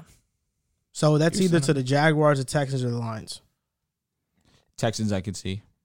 Trayvon man. I think the Lions take edge rusher too. yeah Definitely. yeah we talked. Excuse me. They, they don't need uh, offensive line, so they're probably gonna go edge. Uh, Yeah. just do like Kayvon? Do they like? I mean, listen, if Hutchinson's there, they're now, gonna jump now all question over it. really quick. You're saying speed doesn't isn't something that you look for out of an edge, but we see Micah and his ability to be that type of hybrid. Do you think that he's going to start to become something that is the mold of what you want out of your edge Um, slash? You know what I'm saying? No, because if you take a player number one overall, I want him rushing the passer ninety percent of the time. I'm not taking a player number one overall to cover tight ends. Would you take Micah number one overall this year? if you're Yes. saying like uh, redraft, Yes. Ta- I'm, no, I I'm mean- saying this. oh. No, I'm just saying if Micah was available this season, um, Knowing He's that he easily the has- best prospect in this draft. knowing well, that he it's- has the it's- ability, I'm I was saying gonna now that we say, have hindsight, as a prospect, you're probably still putting Hutchinson over him. I'm but saying now that we have no. hindsight and I we've think seen so, bro. we've Nah, seen been, bro. we've Yes. seen Micah's what we, what he can do on the field, right? We are taking this into account for what this scenario I'm drawing up. Would you take Micah number one? Well, I would just use Mike as a pass rusher then, yeah, because he's obviously a better pass rusher. I mean, he's good at both. He is. But if I'm taking a player number one, it's nice to have the ability to drop him in coverage, but you're taking him number one to get after the quarterback. But as as a prospect though, Micah's out of college is better than Aiden. he was a great prospect. I'm not sure if he's better than Aiden because he wasn't in conversation for one. And Aiden was dominant this Why season though? too. Wait, I don't why wanna why disrespect wasn't him. Micah in the conversation for one? Is that what He, you're wa- he asking? wasn't even. What, what did he get picked? Th- 12. Twelve. I was say thirteen, but um, I, I guess different because there was quarterbacks. It would have so. been ten or what was it? He Ten. was 12 because they 'Cause they traded traded back. with the They Eagles. traded back. It was one of those. But I mean, it's because of the quarterback. No, the, you're, it was yeah, quarterback for heavy sure, draft. for sure. I mean, you had Trevor, you had Zach, you had Trey, then you had Pitts, then you had Jamar, then you had Waddle, Waddle. then you had Penne. Like all, J.C. Horn, J.C. Horn. The Broncos could have drafted Micah, but we went with Sertan. outside of Pat Sertan, like all those guys that went above Micah had a case would probably have a case to You're be right. number one this draft. You're right. like without a doubt. That's why I think like Micah and why plus not Sertan? Because I don't know if J.C. you Horn take. A, also? I, don't, I don't think you Yeah, take. you a- don't take I don't corner. think you So take a so corner Horn first. and Sertan, Yeah. both of them. I don't you're think you saying. take a corner first. That's why. But Mike, I don't at, disagree. Mike at Penn State had a lot of pass rushing snaps. I have a too. question. If you're the Jags, do you contemplate taking Sauce at one? No, Nah, That's a strong, honest question because Sauce, it's looking like he's locked top five. I wouldn't take him one. they invested so much into Especially the cornerback Oh, position. they have Shaquille Griffin. I apologize. and Tyson Campbell they drafted in the facts, second round facts, last year. facts. Yeah, that's why I don't think they do that. I feel like the top the top three p- picks are probably going to be edge. Yeah, Outside of the Texans, like they probably draft Icky or Evan Neal, but like I think the Lions go edge. They already have offensive line. Texans could go defense, and it wouldn't shock me at all. yeah, but I feel like if they really want to build around Davis Mills, they oh, should I probably agree. go Definitely with an Help offensive solidify player. the offensive line. Yeah, because they only have Laramie Tunsil there. E- Evan Neal For the makes most sense. part. Evan Neal's right tackle. he played left. He could play left and right. Okay. And guard. And I feel like in this play anything. situation with um, Laramie Tunsil, you put him at right tackle, it would fit perfect. You get both the sides covered up. That's fine with me. Yeah. I'm surprised that the one the tackles aren't in play with number. I know early in the season it was in play. I don't know why tagging Cam Robinson changes everything, because I think we kind of get it confused. Like you draft s- for this season, yes, but you're also drafting, especially top five. Like you're looking the next five to ten years. You know, obviously Hutchinson or Walker, whoever you have, is going to have a big impact. But if you could also get your franchise left tackle, because if you're tagging Cam Robinson a couple years in a row, you're probably saying he's probably not our franchise guy. He's just good enough for now. If you get an elite tackle at one, just as valuable. I'm just curious why it's not in the conversation. I like the combination of Aiden and Josh Allen more than I do getting a tackle. Yeah, it's a great duo for sure. I think I like that more. That sounds scary. yeah. Get after the quarterback. But the defense getting a bit that Jaguars defense isn't abysmal. They just were always on the field. Like they have talent defensively. And if they add somebody like That's best. Aiden Hutchinson, yeah, they can So be who do you one of guys the better who do you think defenses. goes one, Hutchinson or Trayvon? I think Hutchinson goes one. I don't know. I don't want to rule out the Jaguars take They're a I mean, wild they, card, they, man. they It's took Luke Jaguars. Jockle. they did. Yeah. Like I don't know. Not the best look. No. I I, don't know. I, also think Hutchinson goes one, but again, I'm I'm not sold. Yeah, I don't know. What's your decision? I'll just man? say Hutchinson, but like I don't know. Mm. I feel like they can go in multiple directions. They could. What if they Draft's go coming Kyle up, man. It's Hamilton? yeah, crazy. two weeks. I was I If they go Kyle Hamilton, I'll throw up. Serge That is would be gonna have. Oh my shocking. god, Serge would have. God, I don't. he'd want be hype. I don't even You know wanna that think about safety is it. actually um in terms of wins above replacement, quarterback is number one, wide receivers number three number two, safety's number three. interesting So that means like safety is technically the most valuable the third most valuable position in terms for of edge. for wins. That's nuts. Yeah. Disagree. Screw the stats. I mean, Kyle Hamilton, man, he's gonna be a jet. Let's talk about it. He's gonna be a jet. You want to talk about Kyle Hamilton? No, I just want to do a redraft. Okay. I'm with that. Let's get into the redraft. So we're going to redraft the 2021 NFL draft. One of the more stacked draft classes in recent memory. And now we're going to redraft it. A lot of quarterbacks at the top that didn't have the greatest of rookie of season. So we're going to see if they do make the cut as being in this top three again. So we're going to play rock, paper, scissors, and shoot to see who gets the first pick. Let's do it. Two out of three, or just Nah, just one game. Whoever wins, will will will play the other, and then whoever wins that gets the first pick. okay. So who's going first? All three. We're gonna all three. Of, all Oh, Yeah, and Rock, then paper, whoever scissors. wins is good. No And then okay. facts. all right. right. Rock Rock. paper scissors says shoot. Says shoot. You said Okay. rock, paper, scissors, says, says shoot. shoot. Says. All right, here we go. Not set. Set. All right, come on. Says. Here we go. Rock, paper, scissors, says shoot. We all. All right, three way It's a tie. Here we three-way go. tie. Rock, paper, scissors, says shoot.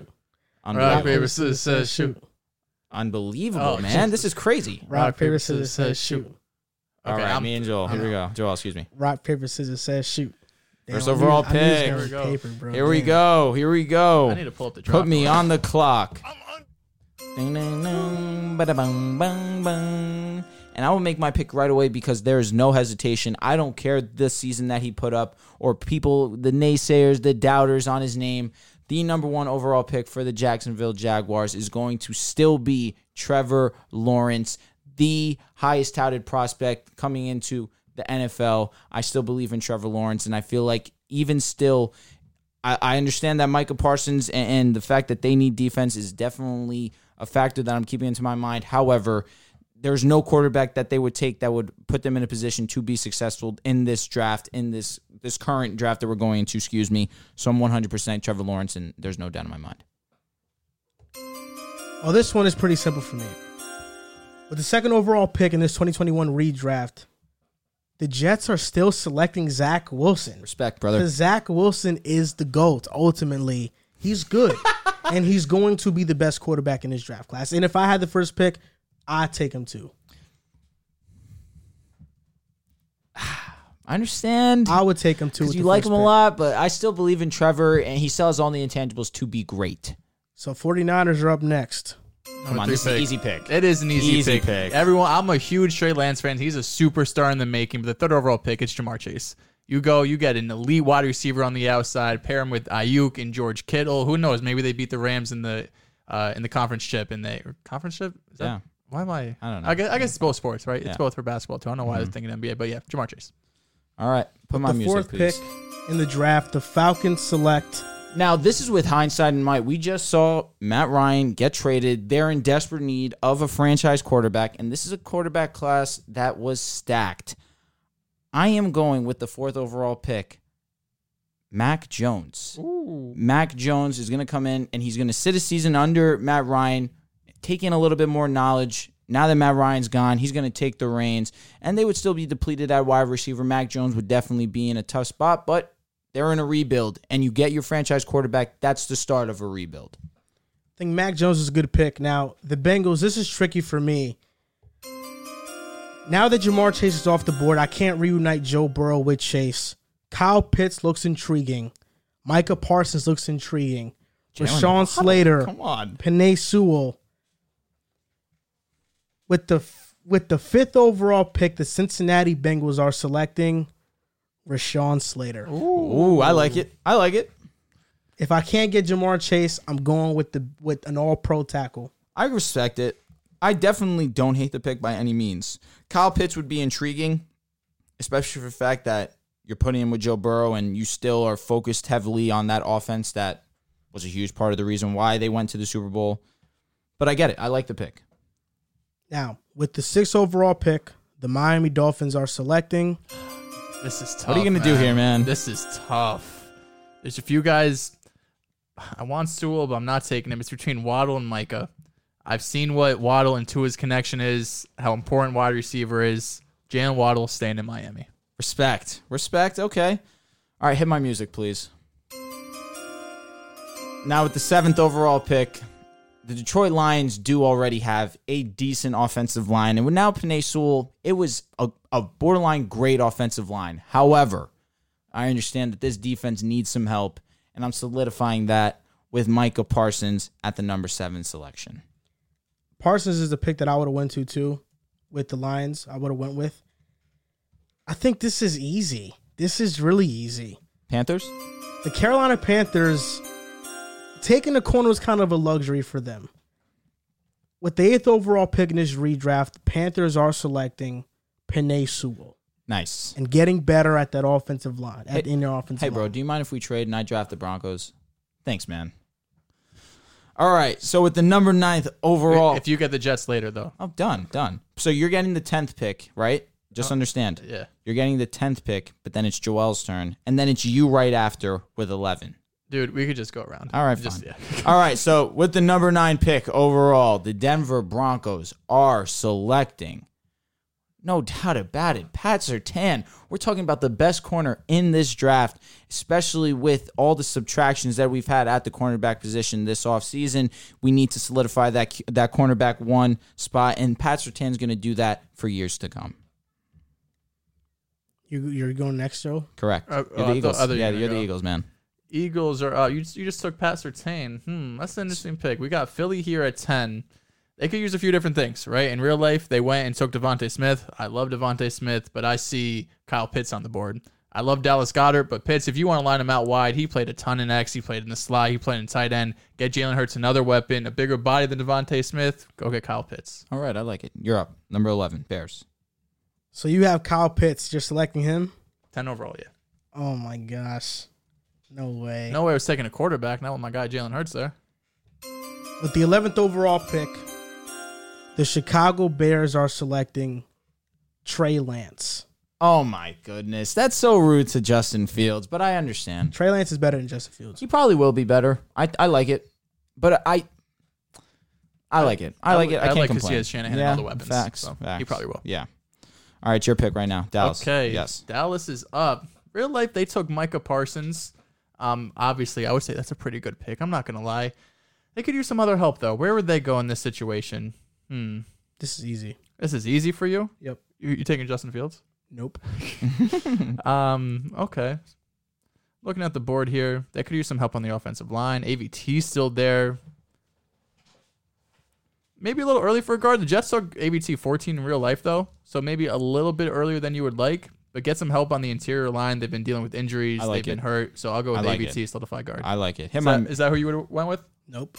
who'd you have gone with before you hit my music? Even though I'm gonna pick them. That's why I'm. Okay, not all right. choosing. So my music hit. So now with the 13th overall pick, Los Angeles Chargers are going to select an offensive tackle because that was the main reason why Justin Herbert was in such hell his rookie season. They figured they bring in Rashawn Slater to solidify that offensive line. They 100% did. But since you took Rashawn Slater and you took Panay Sewell as well, I'm going to select Christian Darisaw with 13th overall pick. wow. Oh, you got the Jets, you bastard. Yeah. This is awesome because with the 14th overall pick, the New York Jets are selecting Creed Humphrey, the best center in football, which is what Dallas should have did. But he slipped and I got him. No, you're right. They should have. They should have 100%. Yep. And I understand you taking him. I couldn't take Creed Humphrey because they signed Corey Lindsley in the offseason. So there was no reason for me to take a center, but I'm happy with Darisaw. You have the Pats. I'm up. Yep. You have the Pats. Am I getting my music? Thank you. Bro. This is easy for me. Devonte Smith's still on the board. Go ahead, take Devonte Smith. Get your wide receiver one without a doubt. Better than Kendrick Bourne. That's to say the absolute least. So All right, Arizona Cardinals, hit my music, please. Now, this was an absolute come up. At 16, Arizona Cardinals desperately need a cornerback. And JC Horn is right here for the taking, and that's exactly who I'm going to select. You add JC Horn to a, a definitely depleted secondary crew. You add him to next to Buda Baker. That's a little bit intriguing. And, and JC Horn is a great talent, no doubt about it, and Arizona would love him. Now, with the 17th overall pick, I look at the Raiders roster. I feel like they need a couple things. They need a linebacker that is versatile, and there's some on the board that I, I would love to pick. They also need offensive line help. Now that they have Devontae Adams, I'm not looking at receiver. This is tough. It's between two guys for me, but I feel like let's give this defense some more help. Okay. I'm going with Jeremiah Owusu Koromoa. All right, all right, all right. Seventeenth overall I like it. pick, I like it a lot. who who went eight overall? I forgot to write it down. Number eight Panthers. overall. Slater. I mean Sewell. Sewell. So- okay, thank you. Next up is the Miami Dolphins. Miami again. Did I take Miami first time? No, I Yeah, did. you did. You had Waddle. ah, here You we kept go. him. You kept, Kept him. in- Yes. kept- did I get my music? Did I miss that? And Okay. Miami. They could still use offensive line help. They need it desperately. They do. They could use. Oh, we got why we don't need a receiver again. Who am I taking here? Tell you what, I don't mind the pick that they had in the real draft, Mm-hmm. but listen, it's your pick. You took uh, Creed Humphrey. You said right. He took Creed Humphrey. Yep. Creed. Okay. I still think offensive line would work here for them. I agree. Um, you know, if, if we're going back in time and pretending like they didn't, um, you know, or at least this offseason they didn't go ahead and draft um, um, Signed. sign Mm, yes, Armstead. correct. Yeah, I'm taking Trey Smith for them. Okay. All right. That's good. All right. You could hit my music, please. So with the 19th overall pick, the Washington now Commanders are going to be selecting Nick Bolton, linebacker. They ended up taking Jamin Davis, but Nick Bolton was definitely better this season, and they needed a linebacker, and Nick Bolton definitely was the better option. I'm sure that they would have preferred him. Wow. So no quarterback here. Washington ended up getting Carson Wentz. I don't really hate it. I guess Justin Fields would have been pretty solid, Wish I had but the Giants so I could shit on Daniel Jones. Yeah, that's unfortunate. But are we drafting like it was last season? We're, I'm yeah, we're looking at- drafting. A, I, I think we have to kind of look at it like last season. No? Ah, see, so if that's the case, that's true. But ah, that's fair. That's pretty fair. Uh, I'm still, I'm still gonna go. I'm still gonna go. Nick Bolton. You got to solidify the defense. And and Ta Taylor Heineke, there was some, not a lot, but some decent expectation that he could be stable for the season. Fortunately, that wasn't the case, and now they have Carson Wentz. With the 20th overall pick, the New York Giants are selecting Justin Fields. Let's go. This is a fair, Pair him up with Brian Dable. See what happens. Justin Fields is the pick for the Giants. that's a good pick, man. damn. I was I was low key thinking about it at Indy here. Yeah, you got another quarterback on the board. Huh? There's another quarterback on the board Oh. you could go with. Yeah, I don't think I'm gonna go that way. Um. Okay. Let me. Bro, let me you get wouldn't take um, Davis. Mills. Davis Mills in the first round?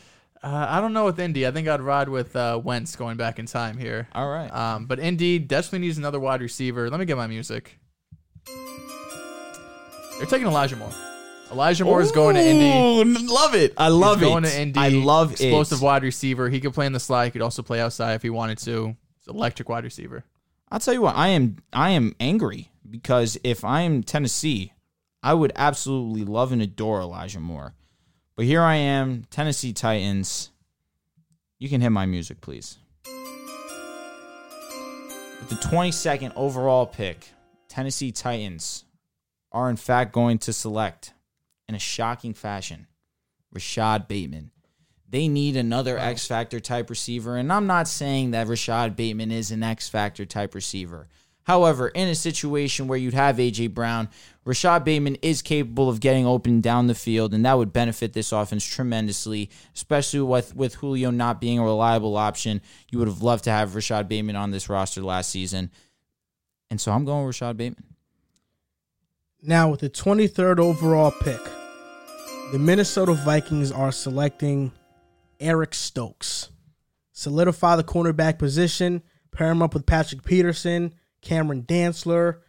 Need some more cornerback help. I think Eric Stokes has to be the pick here. Okay. All right. Steelers up next. Steelers up next. In real life, they took Najee Harris, and I do like Najee Harris, but what, what happened? I folded, boys. I do like Najee Harris. Um, but I'm not I'm not a believer in, in running back in round one. I think you guys should know this. They need some offensive line help for sure, especially going back in time. I don't think. Let me just double check. You Ah, didn't take him before. folded. Um, you didn't take Landon Dickerson, did you? I'm Nope. gonna go ahead and take Landon Dickerson. Okay. Go ahead, solidify that interior offensive line. They patched it up a lot this offseason. Um, but going into this draft, I thought they should go offensive line here. Instead, they went Najee. All right, hit my music. With righting my wrongs, 100% at pick 25, the Jacksonville Jaguars made one of the biggest mistakes in draft night last year, drafting Travis Etienne when they already had James Robinson, who was electric, can do everything for them at the running back position. but I'm fixing that. At number 25, I'm going with Amon Ross St. Brown, giving Trevor Lawrence a true number one wide receiver to solidify that spot for Trevor Lawrence for years to come. That's a good pick. Now, the Browns at pick 26, they're selecting Jalen Phillips Ooh, and solidifying really? that edge rushing presence. I don't mind the Greg Newsom selection in, in last year's draft. Miles Garrett, Jalen Phillips. Yeah, I'm rocking dirty, with that dirty, duo. dirty. I'm rocking with that duo. I agree. All right, Joel, twenty-seven, Baltimore Ravens. Oh, my squad, Baltimore. This is interesting. You okay? You took him. All right. Ah, damn. Receivers flew off the board. They did. yeah, I got two of them 'cause- really fast. Yeah, I was looking. This is what they really need still is wide receiver. They could have used some help on defense, but are we assuming the defense stayed healthy last year? Eh, eh, Let's just assume that they got injured, right? It seemed assume that secondary still got banged up. I believe this man is still on the board. Correct me if I'm wrong. Greg Newsom still on the he board. is on the board. I'll go ahead and take Greg Newsom. I like stealing him I from like uh, division rival Cleveland. All right, hit my music. This is an easy selection. Now, with the 28th overall pick, the New Orleans Saints are selecting Davis Mills, quarterback. New Orleans Saints are in a position where they do have Jameis Winston as their quarterback right now, but last season, with Jameis Winston going out to injury, they definitely wanted to have a backup option that they didn't have. You had, uh, oh my goodness, I'm blanking on his name. The running back tight end. Oh my goodness, help me out. Taysom Hill. Taysom Hill, thank you very much. Sorry, I, sometimes I just blank. Taysom Hill, who really just couldn't stay, couldn't be a consistent quarterback option for them. Now you have Davis Mills, who showed flashes with the Texans, stepping in a role that was expectations that really could never be met, given the fact that Sean Watson is as great as he is. Davis Mills to the Saints makes a lot of sense here. With the 29th overall pick, the Green Bay Packers are selecting Asante Samuel Jr. Love it. Cornerback, I'm going with it again. They went with Eric Stokes in the real draft. Home run. Asante Samuel, Yep. I think, still goes in the first round. Should go in the first round. Thirtieth. Damn. I'm going against my greater good. I don't believe in running backs in the first round, but I see Buffalo. Need 'em. I see Javante Williams Yes, on the board yes, over Najee. yes. This is a luxury pick for Buffalo, who has tons of pieces. Get them another great piece on offense. Give me Javante. I love it. I absolutely love and adore it. So now, hmm, you can hit my music. With the number 31 overall pick, the Baltimore Ravens are going to select Aziz Ojolari, outside linebacker. This defense desperately needed some help, and Aziz Ojolari is going to seal that. He had eight sacks this season, 13 quarterback hits. A great selection for them. This bastard got both the Jets picks. Now, it. with the 32nd pick in the 2021 NFL redraft, the Tampa Bay Buccaneers are selecting Javon Holland. I was gonna say he's the one name I'm looking at. Like, damn, he didn't get picked. Javon Holland. Baltimore Ravens probably would have loved Javon Highland, but they just got Marcus Williams. I'm sure they're not too upset. So it looks like in the first round, Najee didn't go, Etienne didn't go, Quiddy Pay, Caleb Farley. There was a good amount. Caleb Stoney. Farley was someone that I definitely was looking at, but the injuries scared me off. But basically, everyone did Zayvon Collins. Did we take Zayvon Collins? I don't think so. Mm. Everyone in the top fifteen got drafted again. Not so bad. basically, to recap our 2021 Trey NFL Smith's redraft, the only offensive lineman that's really good that should have gotten drafted. I drafted him, I believe. Oh, you did? I I did with apologize. Miami at eighteen. nice. Love it. to recap the 2021 NFL redraft, we're gonna basically reiterate the picks that we made. So one, two, three, four, five. You know how it goes. I do. So this is our 2021 NFL redraft. We know people are gonna disagree heavily, but start Drew. Who, who's the number one overall pick? Number one overall pick, just like last year, it's going to be Trevor Lawrence, 100%. Number two overall pick. The Jets are still selecting Zach Wilson because he's gonna be the best quarterback in his draft. Number three is Jamar Chase over Trey Lance, even though he'll be a superstar one day. The Atlanta Fal- Falcons at number four are going to select Mac Jones because they need their franchise guy. At number five, with no Jamar Chase, the Bengals now select Rashawn Slater, get an all pro tackle, pair up with Jonah Williams. Gotta help Joe Burrow in pass protection. Number six, Miami Dolphins sticking with Jalen Waddle fits perfectly with Tua's scheme. At number seven, the Detroit Lions are going to select Micah Parsons to be that game changer on defense for them. At number eight, the Panthers select Panay Sewell, now have Panay Sewell, Taylor Martin. That's a pretty good tackle duo. The Panthers should have went with tackle, I believe, when they first had uh, when they first had this pick. Rashawn Slater was on the board. They didn't they passed up on him. Joel was so kind to pass the Denver Broncos off to me, and I made the selection at number nine, consistent with what the Broncos did last year. Pat Sertan, this is a lock, the number one corner in this draft without a doubt. Number 10, the Eagles. Instead of going with Devontae Smith, they go with Kyle Pitts, a bigger body. He could play X, slot, in line. He could do it all. At pick number 11, the Chicago Bears don't go Justin Fields, but they go with Trey Lance. Okay, Joel, this is you. 12, Dallas solidifies interior offensive line, AVT. All right, and number thirteen, the Los Angeles Chargers are selecting Christian Darisaw because they do need offensive line as well.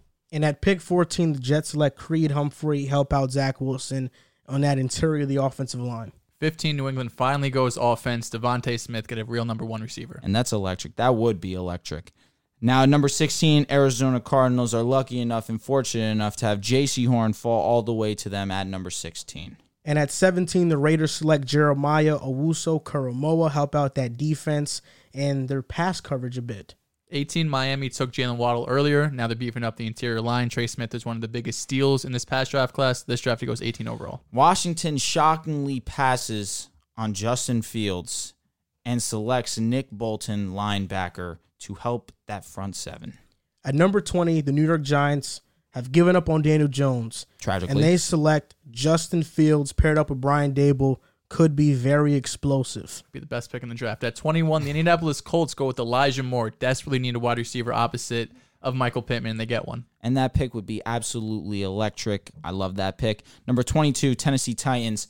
I made a mistake, no doubt. I should have took Amon Raw here, but instead I go for size, I go for athleticism, and I take Rashad Bateman with that upside, pairing him next to AJ Brown. At pick 23, the Vikings still need cornerback help. I'm going with Eric Stokes. 24, the Steelers took Najee in real life. This time they take Landon Dickerson. Okay, at number 25, the Jacksonville Jaguars completely right their wrongs of drafting Travis Etienne and select Amon Ross St. Brown to pair with Trevor Lawrence. At pick 26, the Browns could have went corner once again, but I want to beef up my pass rush. So I'm going with Jalen Phillips, pair up with Miles Garrett. That's that's a dangerous sight. 27, Baltimore Ravens dealt with injuries in the secondary. They steal Greg Newsom, who was drafted by Cleveland. Now they get him. At number 28, the New Orleans Saints shock the world and take Davis Mills as their quarterback. And with the 30th pick, no, the 20 with the 29th Ninth, pick, yeah. the Packers select Asante Samuel Jr. The 30th pick going completely off brand. The Buffalo Bills take the running back one of this class, Javante Williams. I'll tell you what, and that might be the single handed best pick of this draft. If I'm going to be honest with you, Buffalo gets an X Factor running back. They're a scary team. Now, number 31, the Baltimore Ravens are going to draft Aziz Ojolari to help solidify that defense. And with the last pick in the first round of the 2021 NFL redraft, the Tampa Bay Buccaneers select Javon Holland. Tell you what, this was a lot of fun. Nice, This blast. is a great draft. Maybe we'll do it again. Who knows? Mm? Maybe. Mock draft? What? What? Mock draft next week? Yo.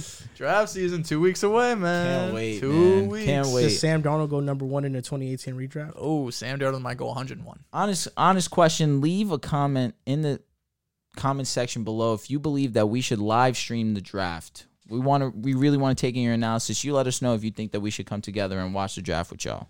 So that's going to do it for episode 171 of the Pick Aside Podcast. You can follow us on Instagram and TikTok at Pick Aside Podcast, on Twitter at Pick Aside Pod. Thank you guys for listening and or watching. You can also buy merchandise at pickasidepodcast.com. Got a lot of different colors Yes, and sir. hoodies and t-shirts. Thank you for listening and or watching, and we'll see you next time.